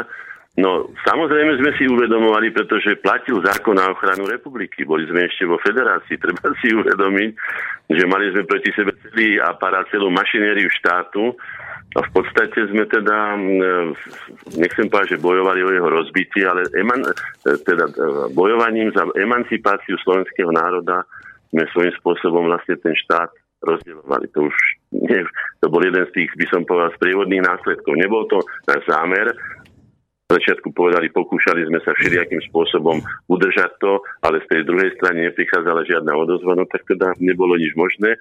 Iné, len to, čo sme urobili, chopiť sa teda vlastnej iniciatívy. No a k tým osobnostiam by som rád povedal niečo, lebo je to podľa mňa veľmi dôležité. No, treba, povedal som, čo povedal Roman Kalisky. Niektorí ľudia sa ani neozvali, nepovedali ani slovo na tej schôdzi, vyčkávali, neviem, či podpísali celkom z presvedčenia, alebo či to bolo pod tlakom tej celkovej atmosféry, pretože napríklad Mečiar podpísal na 17. mieste, Voči vždy to bolo také, že tam, kde sa Mečiar vyskytol, vtedy bol nesmierne populárny, vyše 40% ľudí mal popularitu podľa výskumov, hej, preto som povedal to, že buď teda Mečiara získame, alebo keď si ho postavíme proti sebe, tak máme no, veľmi silného súpera. No tak um, odohrali sa tam aj také osobné tragédie v následku napríklad, no tragédie, no také, ako by som povedal, to, že vo väzení väzni žijú z tej pesničky. Napríklad pán doktor Kunz, Bartolomej Kunz, bol predsedom sekretariátu, e, predsedu vlády e, Čarnogurského. Boli dokonca osobnými priateľmi a chodili sem tam sebe na nedelné obedy ako rodina a tak ďalej. Okamžite podpísal túto, túto našu iniciatívu za Slovensko, vyletel z roboty. Na hodinu vyletel z roboty. A čo je zaujímavé, tiež čo som už ale hovoril v predošlých reláciách, KDH malo prvé zvrchovanosť vo svojom programe už, už niekedy vo februári roku 1990 napísanú, ale postupne, najmä teda pod vplyvom Čarnogurského a jeho kamarátov ako Sereš a ja neviem, Bžežinský a podobný, mm. ktorými sa prezentoval, to som už spomínal tiež, že? pravdepodobne teda, ja to nemôžem tvrdiť isto, ale pravdepodobne v tejto spoločnosti ustupoval zo všetkých týchto pozícií, ktoré vlastne by boli za normálnych okolností zabezpečili víťazstvo KDH vo voľbách 1990, aj to som hovoril, tých voľbách, pretože mali preferencie až ku 30, obrovské preferencie mali. A Čarnogórsky im to, im to pokazil. Teda ten, tento pán doktor, pán doktor Kunc, pán doktor Kunc sa aj v iných veciach preslávil veľmi, veľmi významne, teda preslávil skutočne v dobrom zmysle, pomohol, že presvedčil už spomínaného Zemka, aby nehlasoval za Milovskú zmluvu. No, aj o tom sa ešte budeme rozprávať, čo to znamenalo, keď ešte sa házali také tie udičky, že ako tých Slovákov ešte dvojdomek a podobné tie názory a o kompetencie sa bojovalo. Skrátka chceli nás ukecať, ak sa ukecať, u, u, zatočiť do kruhu, aby sa nám zatočila hlava, urokovať a nakoniec by to bolo zase po starom. No však teda to bol pán Bartolomej Kunzej, potom tu bol taký uh, by som tu vybral. Ten kňažko som už povedal, akým spôsobom nás podrazil doslova, inak to nemôžem nazvať. Nie? Pán doktor Hikiš, Anton Hikiš, ten nepovedal ani, ani slovo za celú tú dobu, ten akože sa tam viezol. Andrej Ferko bol členom výboru potom, Jozef Magala, neskôrší minister, nie minister, ale, ale šéf, šéf Sisky za, za prvej alebo ktorej vlády, vlády Ficovej. Pán Uhrík bol alebo niektorí z, z, z členov vedenia Slovenskej lígy v Amerike, e, takže mali sme tam aj Slovákov zo zahraničia. No, pán Bohuš Piatko bol pre nás veľmi, veľmi potrebný, pretože k tomu treba povedať, je jeho konkrétny výraz, ktorý tu mám pred sebou. Bohuš Piatko bol redaktorom populárneho vysielania popoludnia s rozhlasom, ktoré nám dávalo vtedy v tých dobách roku 1991, aj predtým aj pri Adikom zákone, nám dávalo priestor taký, že jeho slovami povedané, povedal raz prišiel, že teda kvôli koreňom to dostáva ako teraz to poviem tak ako ľudovo vyžrať na, na vedení rozhlasu a potom pa, na jedného hornáčka musím dať štyroch Fedorov gálov. Až takýto no, problém ste boli? Parita, my sme si povedali, že tá vpn pevne držala cez of a ďalších tie médiá v ruke, ktoré boli asi vlastne federálne, aj keď sa to volalo slovenský rozhľad, ale všetko sa riadilo z Prahy. Takže aj o tom referende, keď ľudia hovorili, treba si uvedomiť, že skutočne nebola priaznivá situácia, zďaleka neboli demokratické pomery na to, a aby sa mhm. pluralita mm. názorov ako jeden z hlavných znakov demokracie uplatnila aj v praxi. No. Takže toľko Bohu Špiatko, No, e, Gaba Kaliska, ona bola patrila medzi zelených, e, poznala sa dobre nakoniec aj s Budajom a ďalšími. E, Jaroslav Rezník bol, myslím, predseda Spolku slovenských Áno. spisovateľov, ktorí to podpísali spolu s, s nami. Teda bola aj Počujete ma, pán Hornáček? Počujete ma? Či ma... Počujem. Dobre, lebo ja sám seba nepočujem, ale to znamená, že potom ma počujete. Dobre, takže môžete ja. pokračovať, nech sa páči, lebo máme tu no, nejaké problémy, ale dobre. Toľko, toľko týmto by som povedal signatárom, ale neviem, či by som nemal, nemal by som prečítať tú, tú, to vyhlásenie. No, no také, to by sa podľa mňa patrilo, lebo ešte sme to vlastne no, dobre, ne, tak na to a budem to takto. Je ma počuť dobre? Áno, áno, áno, počuť. Dobre. Nazýva sa to výzva. Výzva. My, ktorí sme sa prihlásili k iniciatíve za zvrchované Slovensko, obraciame sa na občanov Slovenskej republiky s touto výzvou. Dvojbodka. Slovenský národ má teraz historickú a neopakovateľnú príležitosť uplatniť demokratickou cestou prirodzené a neodňateľné právo na vlastnú zvrchovanosť. Najnovšie udalosti v strednej a východnej Európe nás utvrdili v presvedčení, že nastal čas rozhodnutia. Už nemožno odkladať uskutočnenie základného práva na štátnu zvrchovanosť na základe uplatnenia sebaurčovacieho práva národov. Vyzývame všetkých občanov Slovenskej republiky bez ohľadu na politické názory, vierovýznanie a národnosť, aby podporili myšlienku demokratickej, svetu mm. otvorenej, zvrchovanej Slovenskej republiky ako subjektu medzinárodného práva. Mm. Vyzývame slovenskú politickú reprezentáciu, aby zasadla za stôl národnej dohody. Vyzývame poslancov Slovenskej národnej rady, aby si uvedomili vážnosť situácie, aby sa povzniesli nad úzke stranické záujmy a vyhlásili v čo najkračšom čase zvrchovanosť Slovenska a v nadväznosti na ňu prijali a vyhlásili Ústavu Slovenskej republiky. Len takto sa môže Slovenská republika ako rovnocenný partner zaradiť do spoločenstva európskych štátov. Bratislava dňa 11.9.1991 mene signatárov Výboru iniciatívy za zvrchované Slovensko William Hornaček. Hmm. Takto ako ma počujete, som to prečítal v, v radiožurnále. Sám Miartan ako vtedajší šéf-redaktor radiožurnálu išiel do, tej režijnej miestnosti, či ak sa to povie nahrávacej, hej, ano. a povedal mi toto, mám to tu pred sebou napísané. Pán Hornáček, dajte do toho všetko. Bude to bomba. A teraz ja som to prečítal asi tak ako teraz, hej, to ma nakoniec aj poverili, teda, že mám dobrý hlas a neviem čo všetko, ja som bol aj predsedom a výkonným tajomníkom, takže dobre. Tak som to prečítal. A teraz poviem to, čo málo kto vie, ale na čo mám svetka, konkrétne Bohuša Piatka, ktorý v rozhlase robil. Na druhý deň som to mali z toho 12. načítať a šiel som teda za Miartanom, Miartan ma zobral, odohralo sa to, čo vám hovorím, to, čo som povedal. Uh-huh. Dajte do toho všetko, bude to bomba. Odvysielame to vo večernom 12. večernom o 18. hodine radiožurnále. Ja som to teda načítal, ale medzi tým prišiel a na vlastnú pes konal Jan Budaj. A zaintrigoval to tak, že nakoniec vyšla iba suchá správa, že na pôde slovenskej inteligencie sa vyšla iniciatíva za zachované Slovensko a žiada da, da, da, da, da, To, čo som vlastne povedal, to nebolo odvysielané to bol podraz od tých ľudí, ktorých doniesol semka e, Milan Kňažko.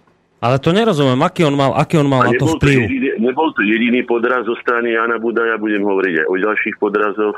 No dobre, ale toto mi vysvetlíte, pán Hornáček. Aký, aký mal vplyv Budaj ja na... povedať, aký. To, v tom okamihu, ako prišli po, politickí predstavitelia a zaváňala tu na aj moc, alebo delenie moci, alebo možnosť funkcií, alebo ja neviem čo všetkého, veď skoreneho boli nakoniec mnohí ministri, podpredsedovia vlády a tak ďalej. Našim členom bol nakoniec aj Mečiar neskôr. Ako som povedal, že sme sa potom dali dohromady, mm. sme si ako, že sa zmierili po tých všetkých nátre rozduškách. A potom áno. zase sme sa rozišli. To už tak ako, no, Nebudem to teraz rekriminovať všetko, ale aby ste vedeli, že je to žijúci organizmus, vzťahy medzi ľuďmi je to tak a politici majú predovšetkým ja to už dnes podpíšem aj vlastnou rukou, preto som sa, vlastnou krvou, preto som sa v tej politike vrcholnej moc neohrial, hej. Majú predovšetkým osobné záujmy. Alebo teda maximálne stranické či úzkoskupinové záujmy.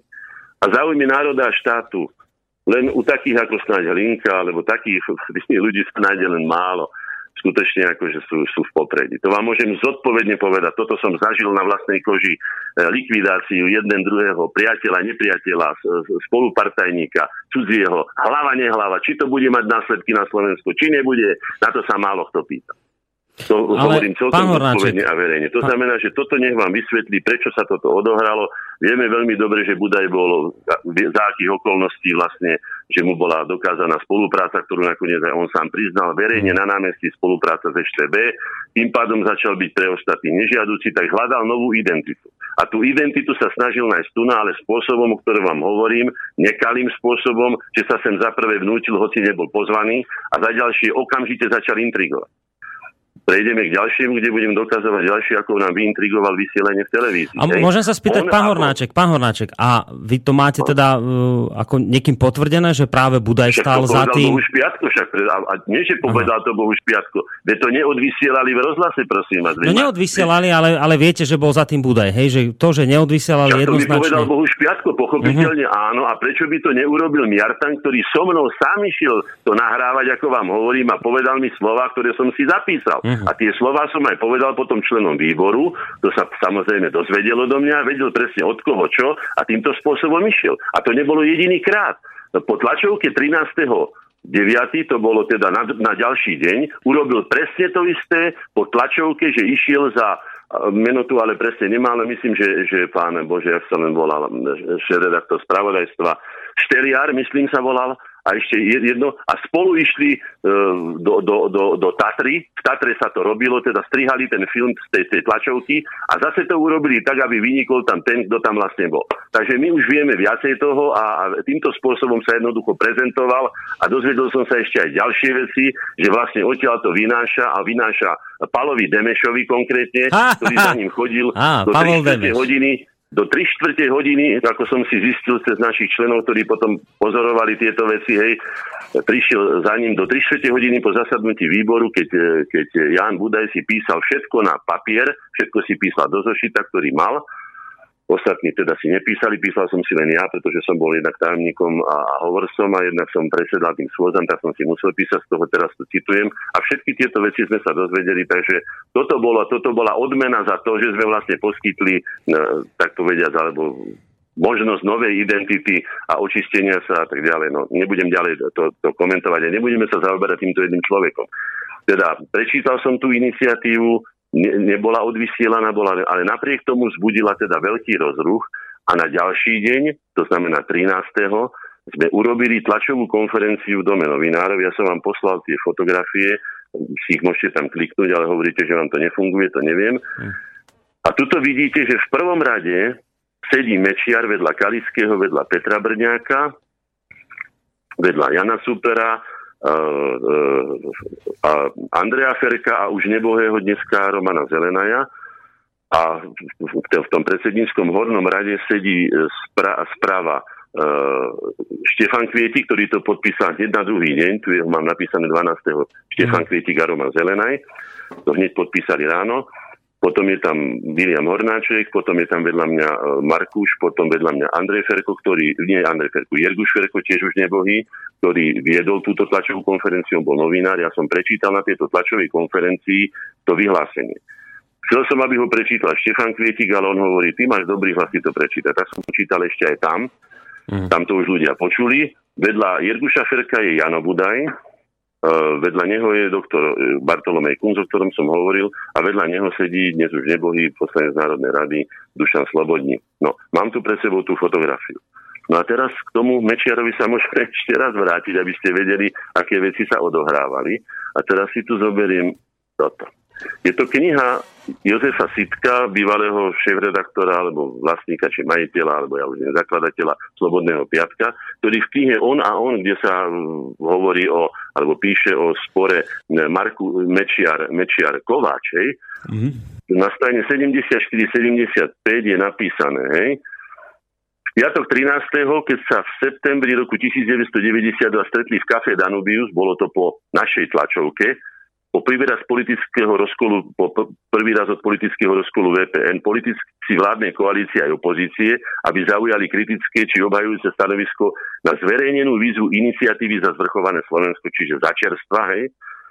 On hovorí, že podaril sa mi malý zázrak, dať ich dohromady. Hej. Tak mne sa ten zázrak podaril už pred ním a dal som dohromady ešte väčšiu skupinu, no ale to len na okraj. Samotná téma stretnutia, citujem, o iniciatíve za zvrchované Slovensko bola vtedy natoľko vážna, že si zaslúžila aj z dnešného pohľadu stručnú rekapituláciu, kto a čo vtedy hovoril a aké stanoviska obhajoval vo veci očakávaného aj požadovaného politického, hospodárskeho a najmä štátoprávneho vývoja na Slovensku. Tak som vám čítal tú výzvu, kde bolo jasne povedané, že ide o štátnu zvrchovanosť na základe uplatnenia sebaurčovacieho nášho, že ide o medzinárodnú právnu subjektivitu, že len tak sa môžeme stať rovnocenným partnerom ako štát do spoločnosti a tak ďalej. Uh-huh. Tak Mečiar, Vladimír Mečiar povedal, citujem, vo výzve iniciatívy za zvrchované Slovensko som sa nikde nedočítal, že ide o výzvu na vytvorenie samostatného slovenského štátu. Bum. No. Tak myslím, že aj toto dokresluje, že akým otcom bol teda pán Mečiar alebo architektom, či čo to všetko hovoria o ňom a strojcom, keď odoprel to dva dní potom, čo vlastne tu na podpísal, a on ako právnik veľmi dobre vie, mm. dokonca ho usvedčil. Tam na tom rozhovore budem citovať ďalej, čo povedal Jozef Kučerák, citujem, ak sa v spomenutej výzve hovorí o subjektivite medzinárodného práva, ktorý môže byť len samostatný štát, či chceme, či nie, výzva je vlastne výzvou k vyhláseniu samostatného štátu. Taký je názor aj odborníkov z oblasti medzinárodného práva. To samozrejme, v tomto prípade má pravdu Kučerák, je to tak, a Mečiar ako právnik by to mal vedieť a podľa mňa to aj vedel, ale tak ako sa hovorí, že, že Peter zaprel Krista tri razy, kým kohu, tak aj Mečiar sa takýmto spôsobom zasprával ku nám.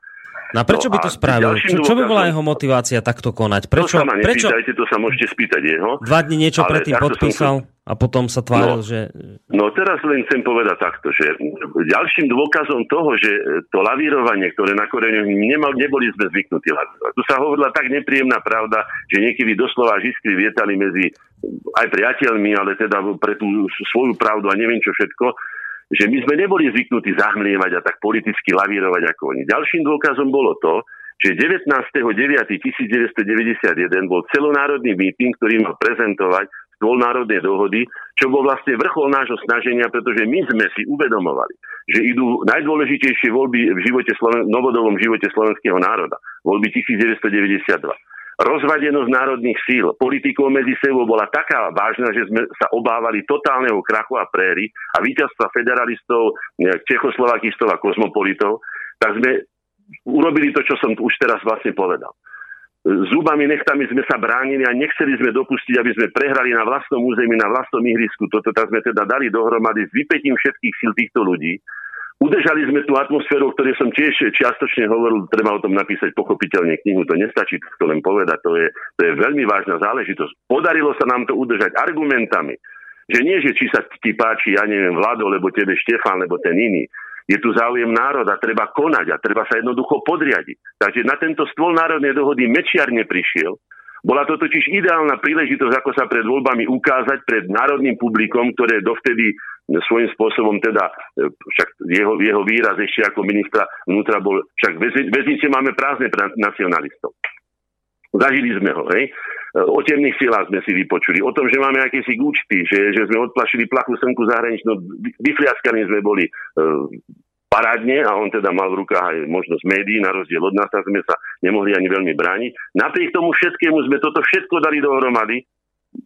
Dúfam, že chápete, že to bolo skutočne skoro až nadľudské úsilie, ale viedol nás taký, taký taká prirodzená sympatia a doslova aj láska k slovenskému národu, ktorý sme videli, že ide prehrať. Už, už by som povedal, keď všetci vyhrávajú, Litovci mali vlastný štát, Estonci, Lotyši, Arméni a niekto všetko vyhlásil takto.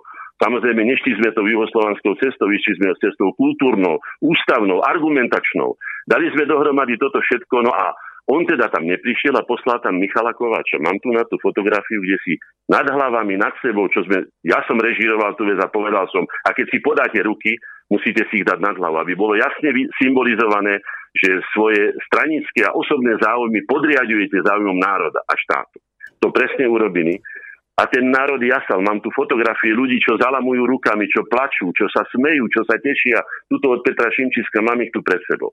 Mne už nikto nebude hovoriť zo žiadnych, ani od Prahy, ani z Bratislavy, ani žiadny Feldekovi, ani žiadny tretí sektor o tom, čo si mám mysleť e, o tom, čo som sám na vlastnej koži, na vlastné oči zažil. A bolo to neuveriteľne silné, bolo to silné, že, že mi to vydrží celý život ako motivácia. Bolo to aj nesmierne dojímavé, keď som videl. Boli tam aj mladí, aj starí ľudia. Bolo tam viacej starších ľudí, je pravdou.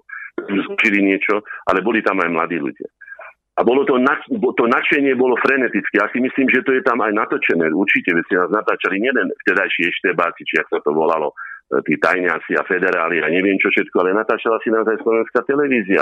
Bolo by treba, mám tu síce list od, od riaditeľa slovenskej televízie, keďže v ten istý deň, keď bolo toto stretnutie, prezentácia stola národnej dohody, Uh, inžinier Rudolf Šimko, riaditeľ ústrednej televízie, tu je list, ktorý som mu písal ja za organizačný výbor William Hornáček, E, sme mu písali, že kedy bude, čo tam bude a tak ďalej. A on nám odpísal, momentiček, zle sa mi teraz to trošku prehazuje, keďže mám e, jednu ruku ako tomto, na, na, počkajte, na telefóne.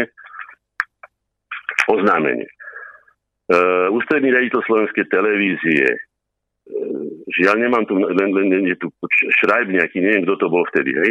Ústredný riaditeľ slovenského rozhlasu a ústredný riaditeľ slovenskej televízie oznamujú, že v záujme objektívnej informovanosti prišlo k dohode o spôsobe informovania verejnosti o mítingu, mítingov, z mítingov konaných dňa 19.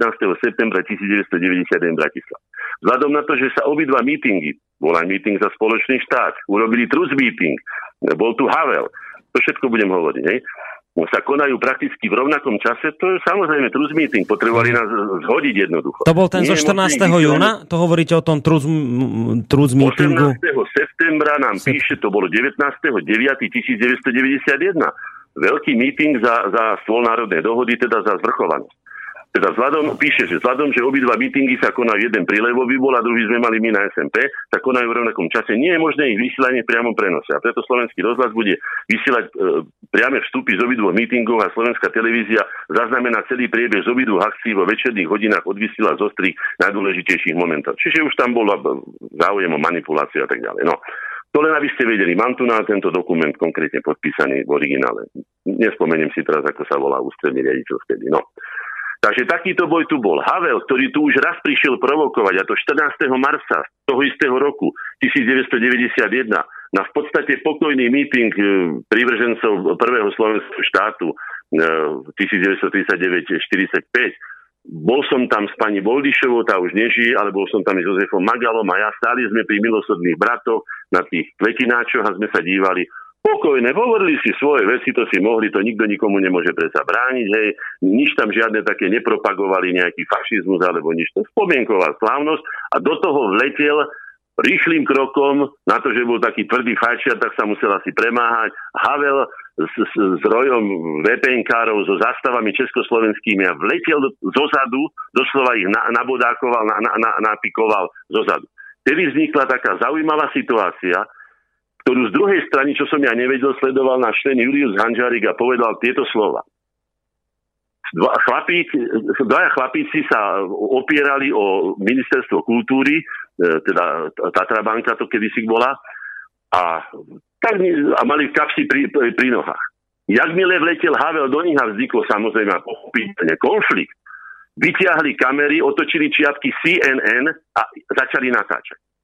Dôkazom toho je to, že Peter Virsík mi z Vladivostoku v ten večer volal, hovorím o 14. marci 1991, o provokácii Václava Havla a jeho, teda, jeho e, přátelů e, z VPNky, ktorú urobil a do celého sveta sa dostalo to, ako tam niekto sáče Havla, ako búchajú po jeho aute a tak ďalej, čo bolo vyprovokované, čo je celkom logické, pretože keď prídu trdáváci medzi slovanistov a slovanisti medzi Prešovčanov len na fotbal, tak samozrejme, že nejaké sácanie tam bolo. Nedošlo ani ku krvi prelievaniu, ani k ničomu hroznému, ale samozrejme hneď sa ukázali, Slováci sú bitkári, do celého sveta CNN okamžite zareagovalo. To znamená, že tieto riadené provokácie my už poznáme Obávali sme sa ich a ja vám aj prečítam, čo som si prichystal na tento deň, pretože som bol poverený, aby som moderoval, teda viedol toto námestie, tento, tento meeting za zvrchovanosť a očakávali sme, že, že, že, že Havel toto zopakuje. Ale pravdepodobne niekto vyniesol odtiaľ, to už som niečo naznačil a niečo som povedal, informácie, možno, že rovno pánovi Demešovi a vedel, že sme pripravení a že nedopustíme, aby došlo k niečomu takému, že nenecháme skompromitovať. Tak Hadal nakoniec neprišiel, ale to, čo som si napísal, to tu mám. Áno, to tu mám, môžem vám to aj povedať. Počkajte, počkajte. Tak som, som si to prichystal. My sme neverili pánovi Havlovi, ale oprávnene. A ešte aj Češi prídu na to. Toho to mali na čele. Prečo má Senáte Spojených štátov amerických sochu a komu vlastne slúžil. Si českému národu. No mňa hlavne, mňa hlavne, kým budete teda hľadať, zaskočilo to meno Pavol Demeš. To je mimoriadne zaujímavá osôbka, ak teda sa bavíme no, o tom istom Pavlovi Demešovi, ktorý, ktorý je teda... že teda robí tie, tie, tie... No tuto mám napísané napríklad Ivan Miartal. To, čo som hovoril. Pozval ma do rozhlasu, svedok Bohu Špiatko, tu je napísané, 13 e, osobne režíroval moju nahrávku. A po, povedal slova jeho, dám to hneď na úvod e, rádio, rádiožurnálu. Bude to bomba. Dajte do toho, pán Hornáček, všetko, čo je vo vás. To musí zarezonovať na celom Slovensku. A moja poznámka nakoniec išla v inom čase úplne suchá ČSTK správa. No, toto sú autentické e, tieto z tých dní. No potom ešte mám tu k Budajovi, keď sme len tak, ako aby som to, hej, Budaj už 30.11.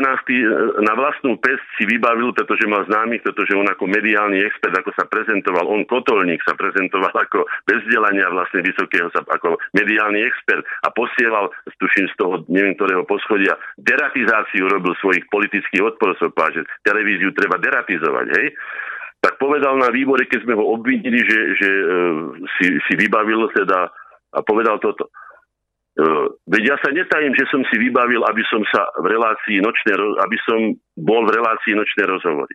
Ale robil som to kvôli propagácii iniciatívy za zachovanie Slovenska. Na našu otázku, prečo nám ale predtým nič o tomto nepovedal ani na výbore, už odpovedať nevedel. No. To sú autentické zatiete. To sú, to sú ja len, ja, ja len krátučká informácia k pánovi Demešovi odporúčam prečítať článok šokujúce priznania dvojbodka Američanmi platení revolucionári. Ale není sú to šokujúce. My sme mali o ňom správy už dávno z no, francúzských novín, no, práve. kde hovorú jasne, že je jedným z tých roznášačov farebných revolúcií a tak ďalej. Tak, francúzsky ľavicový týždenník Le Observer, e, Nouvel Observer o ňom napísal práve túto vec, čiže to odporúčam vrelo prečítať, nájdete to na stránke change.sk Čiže toto sú veľmi zaujímavé informácie. Pre koho sa pán Budaj exponoval a akým spôsobom teda... Počkejte. Aha, tuto je to. Ešte aj vyhlásenie výboru iniciatívy sme dali Havel, tu je napísané Havel, hej? Vyhlásenie výboru iniciatívy za zachované Slovensko 18.9., čiže deň pred mítingom, sme poskytli tlačovým agentúram. Po predchádzajúcich skúsenostiach, čítam, citujem, po predchádzajúcich skúsenostiach usporiadatelia zajtrajšieho mítingu na námestí SMP v Bratislave nevylučujú možnosť narušenia pokojného stretnutia. Výbor iniciatívy za zdochované Slovensko sa preto dištancuje od akýchkoľvek provokácií na tomto námestí i na Vajanského nábreží, teda uleva, to už len ja som doplnil teraz, kde bude pod pamätníkom štátnosti stretnutie priaznivcov iniciatívy za spoločný štát. Prípadne pokusy zdiskreditovať Slovensko pred svetom pri ohlásenej návšteve prezidenta ČSFR Václava Havla odmietame za petičný výbor William Hornáček. No. Ale teraz ešte prečítam to, čo som povedal. No, toto som mal pripravené. No, mám tu napísanú poznámku. Mal som pripravený tento text, aby keby bol prišiel na náš meeting e, v Havel. No. Chcel som povedať toto. Lebo viem si predstaviť, že keby sa bol medzi tých ľudí, to bolo naplnené do, do posledného miesta, niekto chcel stlačiť, že skutočne dojde na, navyše som ešte mohol rátať, aj my sme rátali, že tam budú provokatéri, ktorí možno, že ho zrania alebo niečo urobia.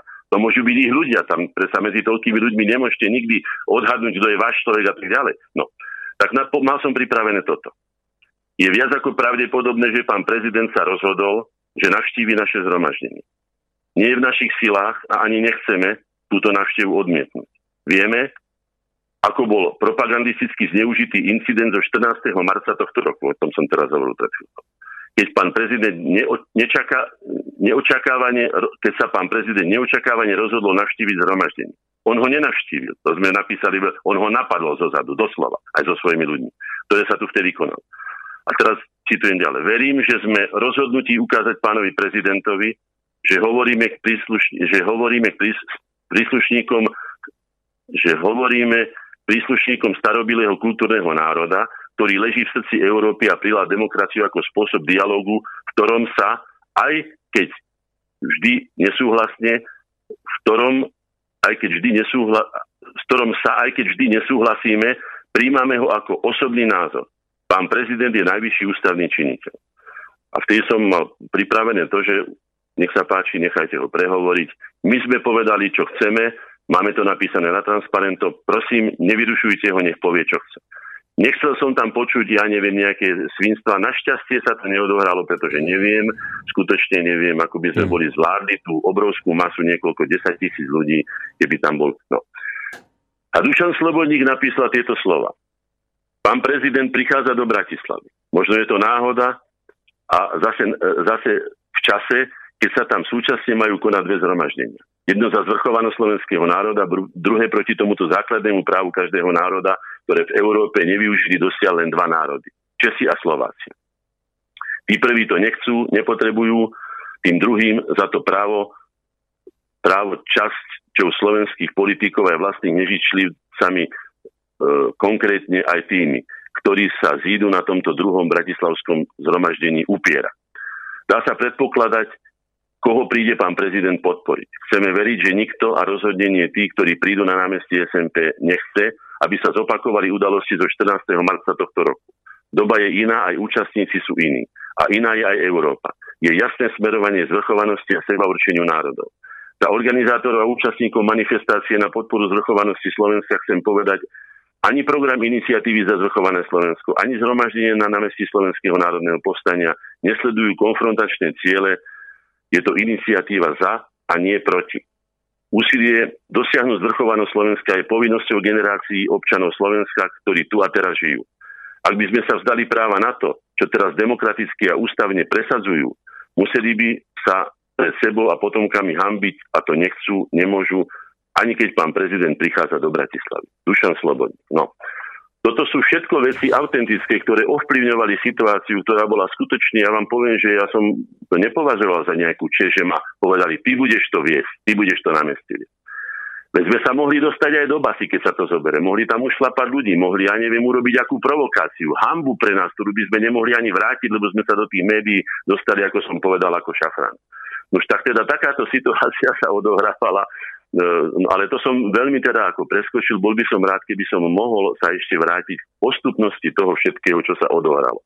Hmm. Myslím, že som dosť povedal o tom, ako tá iniciatíva vznikla, za akých okolností, kto na nej bol a ako znie je táto vyhlásenie, a čo boli. A ako sa zachovali niektorí ľudia, to som povedal dosť.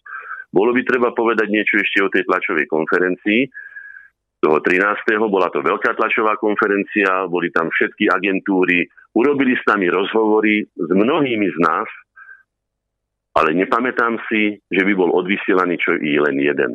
To znamená, že k manipulácii tam dochádzal. Uh, to už nemôžem celkom povedať, že kto presne sa do toho akože vmontoval, ale to, čo som povedal, viem. Pani Zora Kosibová, uh, Michalková, uh, Michaleková, žijúca dnes občianská švajčiarskej v konfederácie, mi povedala, celkom jednoznačne, nám povedala a prišla povedať, že za Šteliarom a za neviem ešte jedno meno, to si nepamätám, to by som našiel, prišiel uh, Jan Budaj a že boli spolu v Tatre robiť zostrih z.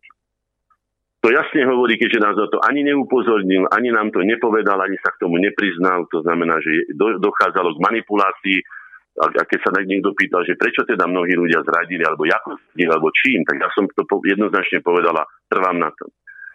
Zrada verejného činiteľa alebo predstaviteľa spočíva už v tom, že nadradí svoje osobné ambície a záujmy, záujmy národa štátu, ktoré je povinný presadzovať predovšetkým. No, takže toto sa tu odohralo a boli to skutočne veľmi také zložité, zložité a ťažké doby. Našťastie sa nám to podarilo, ako sa hovorí, preplávať tými, tými, tými úskaliami a tým všetkým a napriek tomu všetkému, čo sa odohrávalo, aj vynášaniu informácií, podrážaniu, ešte takú možno poviem jednu vec, ktorá s tým súvisí, že po tomto všetkom, možno že 10 rokov potom, mám to niekde v denníkoch napísané, mi tu zazvonil nejaký pre mňa neznámy pán a ja som sa ho pýtal, že čo chce. A keďže chodia semka rôzni ľudia z celých Slovenska roky, už to trvá 26 rokov, hej, tak som povedal, tak poďte hore, no však čo. No. Tak prišiel hore, bol tu, pán strednej postavy v takom ošumelom nejakom zimníku, neviem, neviem presne, kedy to bolo, ale teraz si to nespomeniem. A hovorím, a čo by ste si prijali? No, že nič, len na chvíľočku, len niečo vám chcem povedať, a hneď už poviem, tak dajte si dole aspoň kabát. Ale že nie, že však ozaj len na chvíľočku. Tak sa veľmi pozorne popozeral po tomto priestore. To trvalo možno 10, 15, 20 sekúnd. Potom si na chvíľočku sadol pod okno, naproti mne sme si videli do očí, bolo to hádam na 2 metre, na meter a pol a potom sa mi pozrel do očí a povedal mi tieto slova. Pán Hornáček, dúfam, že ste neboli takí naivní, a predpokladali ste, že od začiatku boli na vás nasadení naši ľudia. Konec citátu. To som si samozrejme ako väčšinu vecí, čo sa takto odohrali, som si to zapísal. Hmm. A nebol som ti tak už tak prekvapený, ale predsa som mu povedal tieto slova. Hovorím, milí pani, budete prekvapení možno, ale bol som taký naivný. Bol som vtedy taký naivný a vedel som, že všetci ľudia, tak ako ja, dali do toho všetko svoje srdce, E, všetko, čo mali, svoj čas, svoj priestor, skrátka všetko. Lebo sme vedeli, že ten národ to potrebuje a že teraz sa chlieb láme, ako mi to povedal kardinál Tomko, ktorý mi povedal, keď som odchádzal z Ríma. Pán Hornáček, choďte tam, kde sa chlieb láme. Vy ešte veľa dobrého urobíte pre slovenský národ. S týmto som sa rozišiel s kardinálom Tomkom v roku 1994 a hneď na to odvolali Mečiarovú vládu No ale to si povieme, to nebudem teraz povedať. Skrátka, tieto veci sa tu odohrali a boli to veľmi silné dojmy, veľmi silné a som skutočne presvedčil, že to tak bolo a že to nebol jediný človek, že ich bolo viacej. Ale hovorím len o tom, na čo mám dôkazy a, a na čo existujú svetkovia. No ja, ak by, som, ak by som mohol, lebo to sú pre mnohých ľudí iste veľmi zaujímavé informácie, ktoré teraz ano. hovoríte z prvej ruky. Aj táto návšteva tohto to pána, aj tohto pána tajného agenta evidentne, ktorý vám prišiel neviem, vysvetliť. Do dneska Hej. neviem, on mi povedal nejaké meno, ale ja som si ho ani nezapamätal, okrem toho neviem, prečo by mi hovoril pravé meno a to meno mi nič ani nepovedal. No ja, čo, čo sa chcem spýtať, lebo túto nezaznelo a pre mnohých poslucháčov je to podľa mňa dôležitá informácia a dôležitá odpoveď na otázku, že e, to, čo je dnes všeobecne známe, je, že proti zvrchovanosti a proti samostatnosti sa v tej dobe stavali hlavne teda kresťansko-demokratické hnutie, verejnosť proti násiliu a spolu s nimi aj maďarské strany. A vám evidentne sú známe dôvody, ktoré oni uviedli, prečo sú proti tej zvrchovanosti. A to by som bol rád, aby to aj v tejto relácii zaznelo, že čo... Ja to, ja to prečítam z ich vyhlásenia. Čo, čo... Dovolíte, mám ho tu no, nech sa páči, však, lebo to ma zaujíma, že prečo oni boli vlastne áno, proti. Aby ste vedeli, že vlastne sa to vykryštalizovalo do, do, do dvoch takých základných veľkých prúdov. Boli aj lahostajní ľudia, ktorým to bolo jedno, ale tie základné prúdy, akcie schopné boli za federáciu, teda za spoločný štát, za Československo a za zvrchované Slovensko. No a teraz čítam. Teda tí za spoločný štát, či, tu ich vyhlášku čítam. Z 22.9.1991. Občania Slovenska, to je z novín. Ale to je plagát, čítam z plagátu. Občania Slovenska. Žijete so svojimi každodennými starostiami a radosťami a pritom možno netušíte dvojbodka. Pomlčka. Že v najbližších dňoch chce čas poslancov Slovenskej národnej rady vyhlásiť takú zvrchovanosť, ktorá by znamenala samostatný slovenský štát. Poďalšie, pomlčka. Že na hraniciach Moravy by sa postavili colnice a priechody. Ďalšia pomlčka. Že obchody s Českou republikou by sa pre, prepočítavali na doláre. Ďalšia pomlčka. Že vytvorenie vlastnej Slovenskej republiky E, ďalších ministerstiev a tlačenie vlastných slovenských peňazí by stálo niekoľko miliard korún, ktoré by ste museli zaplatiť vy, občania, z nižších miest alebo vyšších cien.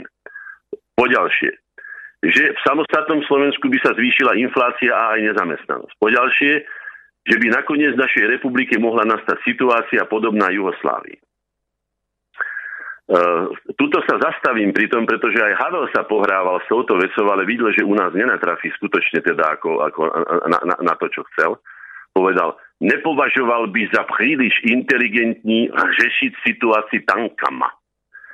To si môžete v dobových správach vypočuť. Hej, tým nám pripomenul homolov, tzv. homolov puč, keď napadli e, vlastne Slovensko a boli tu zabití asi štyria ľudia a internovali čas slovenskej vlády na Špirbelku a čas slovenskej vlády utekla do Viedne. No, tým vlastne to bolo pred 14. marcom 1939, takže to si pekne prichystali a pripravili a nahrali aj, aj Hitlerovi perfektne. No a ešte to dočítam.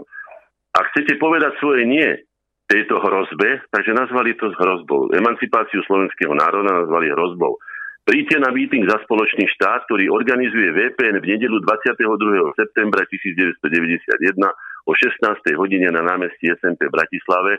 Prídu aj poprední osobnosti nášho politického a kultúrneho života. Príďte teraz, kým nie neskôr. Čiže to bol ďalší meeting v priebehu troch dní, 19. hej, a potom ešte aj 22. No, a pre, pre odľahčenie trošku, pretože to je skutočne, to je kanonáda aj pre mňa, keď si to všetko tu čítam spätne. Prečítam vám z prognóz Františka Ringa Čecha, archív Korene, Slobodný piatok 27. septembra 1991, čiže vlastne v, to, v tomto období, keď vznikla iniciatíva a bolo to vyhlásené. E, čítam z prognoz Františka Čecha. Únor 1992 rozdelení Československa na svrchované Slovensko, svrchované Čechy a nesvrchovanou Moravu a Slesko. Uzavření státní hranice. Obyvatele Holíče pobíhají zmatene ze samostatného Slovenska do Čech a zpátky a nevědí, kam patří. První přestřelky v Břeclavi mezi slovenskými gardisty a českými četníkmi. Květen 93. Miro Kusí, Kučerák, Huba, Lasica, Satinský, Jakubisko, Božidara, Turzonovová, Labuda, Mečíš a Markovič, Mečíš, ten, samozrejme ten tenista, nie Mečiar, hej, a Markovič prchají přes malou fatru do Čech. Minister zahraničných věcí Dinsbier udeluje všem statut politických úprchlíků. Čítam ďalej, 96. Maďarská jízda na veľblódech osvobozuje Jižní Slovensko a maďarskí vojaci vypouštějí Gabčíkovo Raďmaroš. 97. Lech Valesa vyslovuje obavu o polské menšiny v Tatrách. už nebudem ani čítať ďalej. Admirál Kňažko poražen u Košíc, prchá v přestrojení e, ale bez buzory do Francie, začen v severných Čechách. U Michalovcích je už i Mečiar. V Milovicích, prepačte, nie Michalov, v Milovicích je už i Mečiar. A posledné, České vojsko a slovenské zahraniční legie osvobozujú Slovensko. Osvobozená Bratislava víta nadšenie prezidenta Havla. Z jej výkriky málo bolo Havla. Založená Československá republika, uzákonená národnosť Československá. Tak toto sú také veci, ktoré sa odohrávali a ktoré formovali. A tak hádam to myslel vedomie. skôr ako taký žart, nie? Toto, keď tam na veľkú... No tak samozrejme to bolo, takéto žarty, viete, sú veľmi, veľmi dobré vtedy, keď je naprosto vážna situácia, to ako keby ste začali na pohrebe rozprávať vtipy. A samozrejme bola to provokácia, však vieme, že Ringo Čech je prvotriedný provokatér.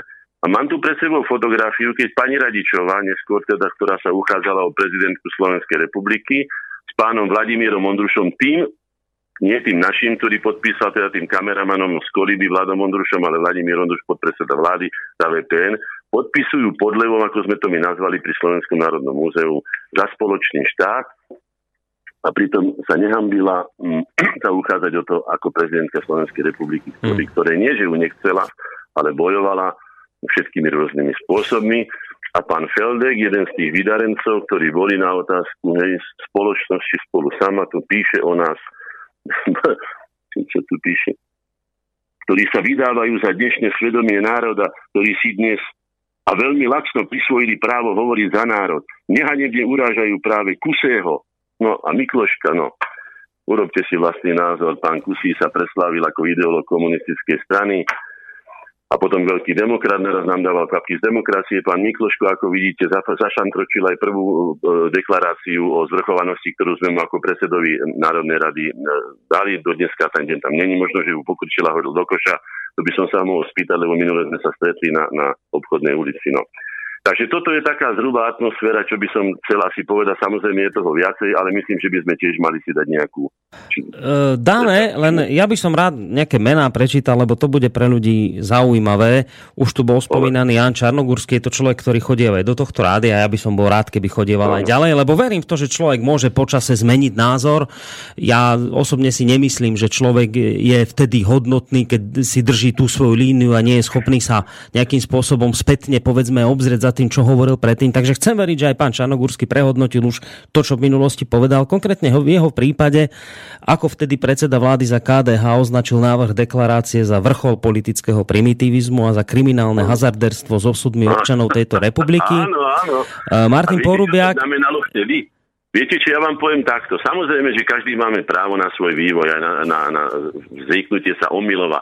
Ale nepamätám si, že by pán Čarnogurský sa niekedy bol ospravedlnil za to, že dal signál pre svoje vlastné hnutie, ktoré de facto potopil a nechal vyhrať vpn On, ktorý má zvrchovanosť ako prvú napísanú, a keď mi jeho vlastný, vlastný e, poslanec za člen, pán Bože, z Oravy napísal o Orave, e, Bože, keby som si rýchlo spomenul, nie Harušti a Zaštiere, no nie, mi povedal pán Hodnaček, viete, ako sme sa my tešili, keď sme vyhlásili prvý slovenský štát v 39. roku? A ja mu na to hovorím, No ale počúvajte, a prečo ste nehlasovali za zvrchovanú Slovensk, za ústavu Slovenskej republiky? Čarnogórsky nám to zakázal. Ja sa ho pýtam, a vy sa nehambíte, veď vy ste od neho o 10 či 15 rokov starší. A vy ste to poslúchli. Kde bolo vaše srdce, kde bolo vaše svedomie, kde bol váš rozum a kde bol slovenský národ a jeho právo na rovnaký slobodný život a zvrchované rozhodovanie, ako majú iné národy. Musím povedať, že sa rozplakal a nepovedal mi už potom nič. No, ja, ešte... ja mám o pánu Čarnogórskom svoju vlastnú mienku a nie že mienku, ale mám desiatky dôkazov, že to, čo robí dnes, ja považujem iba za zmenu masky. Nie za zmenu jeho názoru. To vám poviem otvorene a poviem to aj Čarnogórskému do očí. No, ďalšie meno je... Na ruskej ambasáde, kdekade chodí ako, ako tam aj hen tam chodí, je v Bizborskom klube, je hen tam predtým bol kamarátom Sereša a, a Bžežinského a neviem čoho všetkého. Ja ho považujem za človeka, ktorý má svoje poslanie, predovšetkým osobné.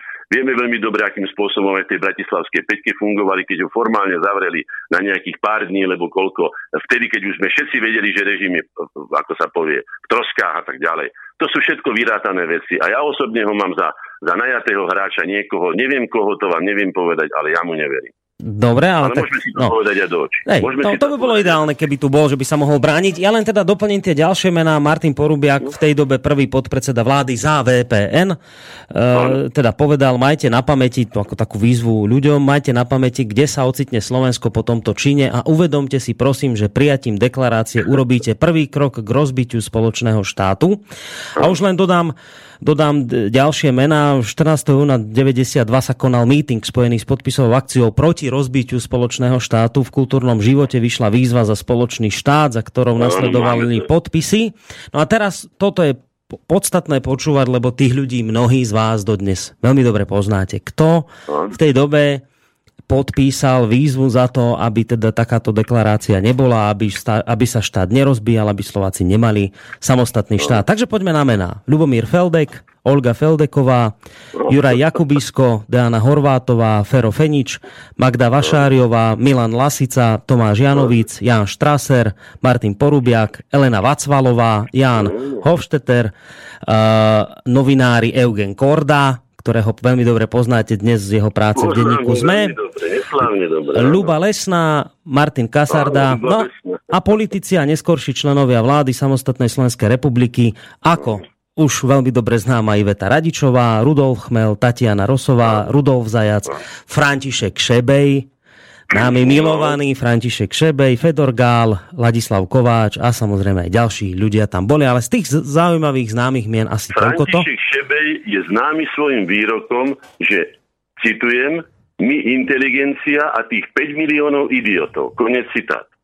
No. To je dneska šéf zahraničného výboru Národnej rady Slovenskej republiky, ktorý má takúto mienku o slovenskom národe. Povedal to spolu so Satinským na stretnutí so študentami na, na, na Volkrovej ulici. No, Máme to zachytené, máme to aj v novinách, je toho skutočne dosť. E, pán Feldek sa tiež o nás vyjadroval ako pomaly o nejakých zaostalých neandertálcov. Odišiel s veľkou pompou do Prahy, ale veľmi rýchlo, tak ako Markovič a iní sa vrátili, pretože aj tá Praha nie je zlievkou e, renegátov a odpadlíkov a už nepotrebujú nadávať na niekoho.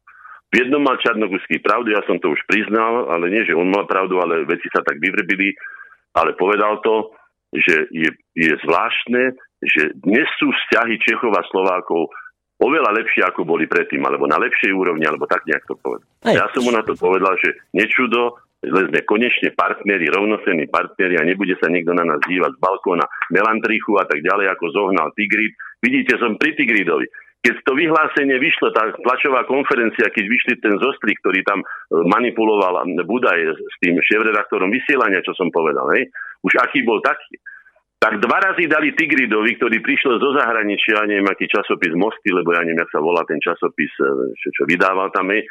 A dva razy na nás plus síru, na, na všetkých ako rozbíjačov, ja neviem čo, všetko nám, nám tu znadal, len za to, že sme chceli pre slovenský národ to, čo už mali dávno Francúzi, to, čo mali dávno, ja neviem, Poliaci, alebo kto iný. No, Takže aj pán Tigris sa preslávil okrem iného aj tým, že keď chcel pozdraviť e, zhromaždenie Pražanov E, Dubček, ktorý mal napísaný prejav, píše o tom aj Ivan Laluha konkrétne v knihe, hej, tak ho pán Tigrid jednoducho odstrčil ako soplavého chlapca.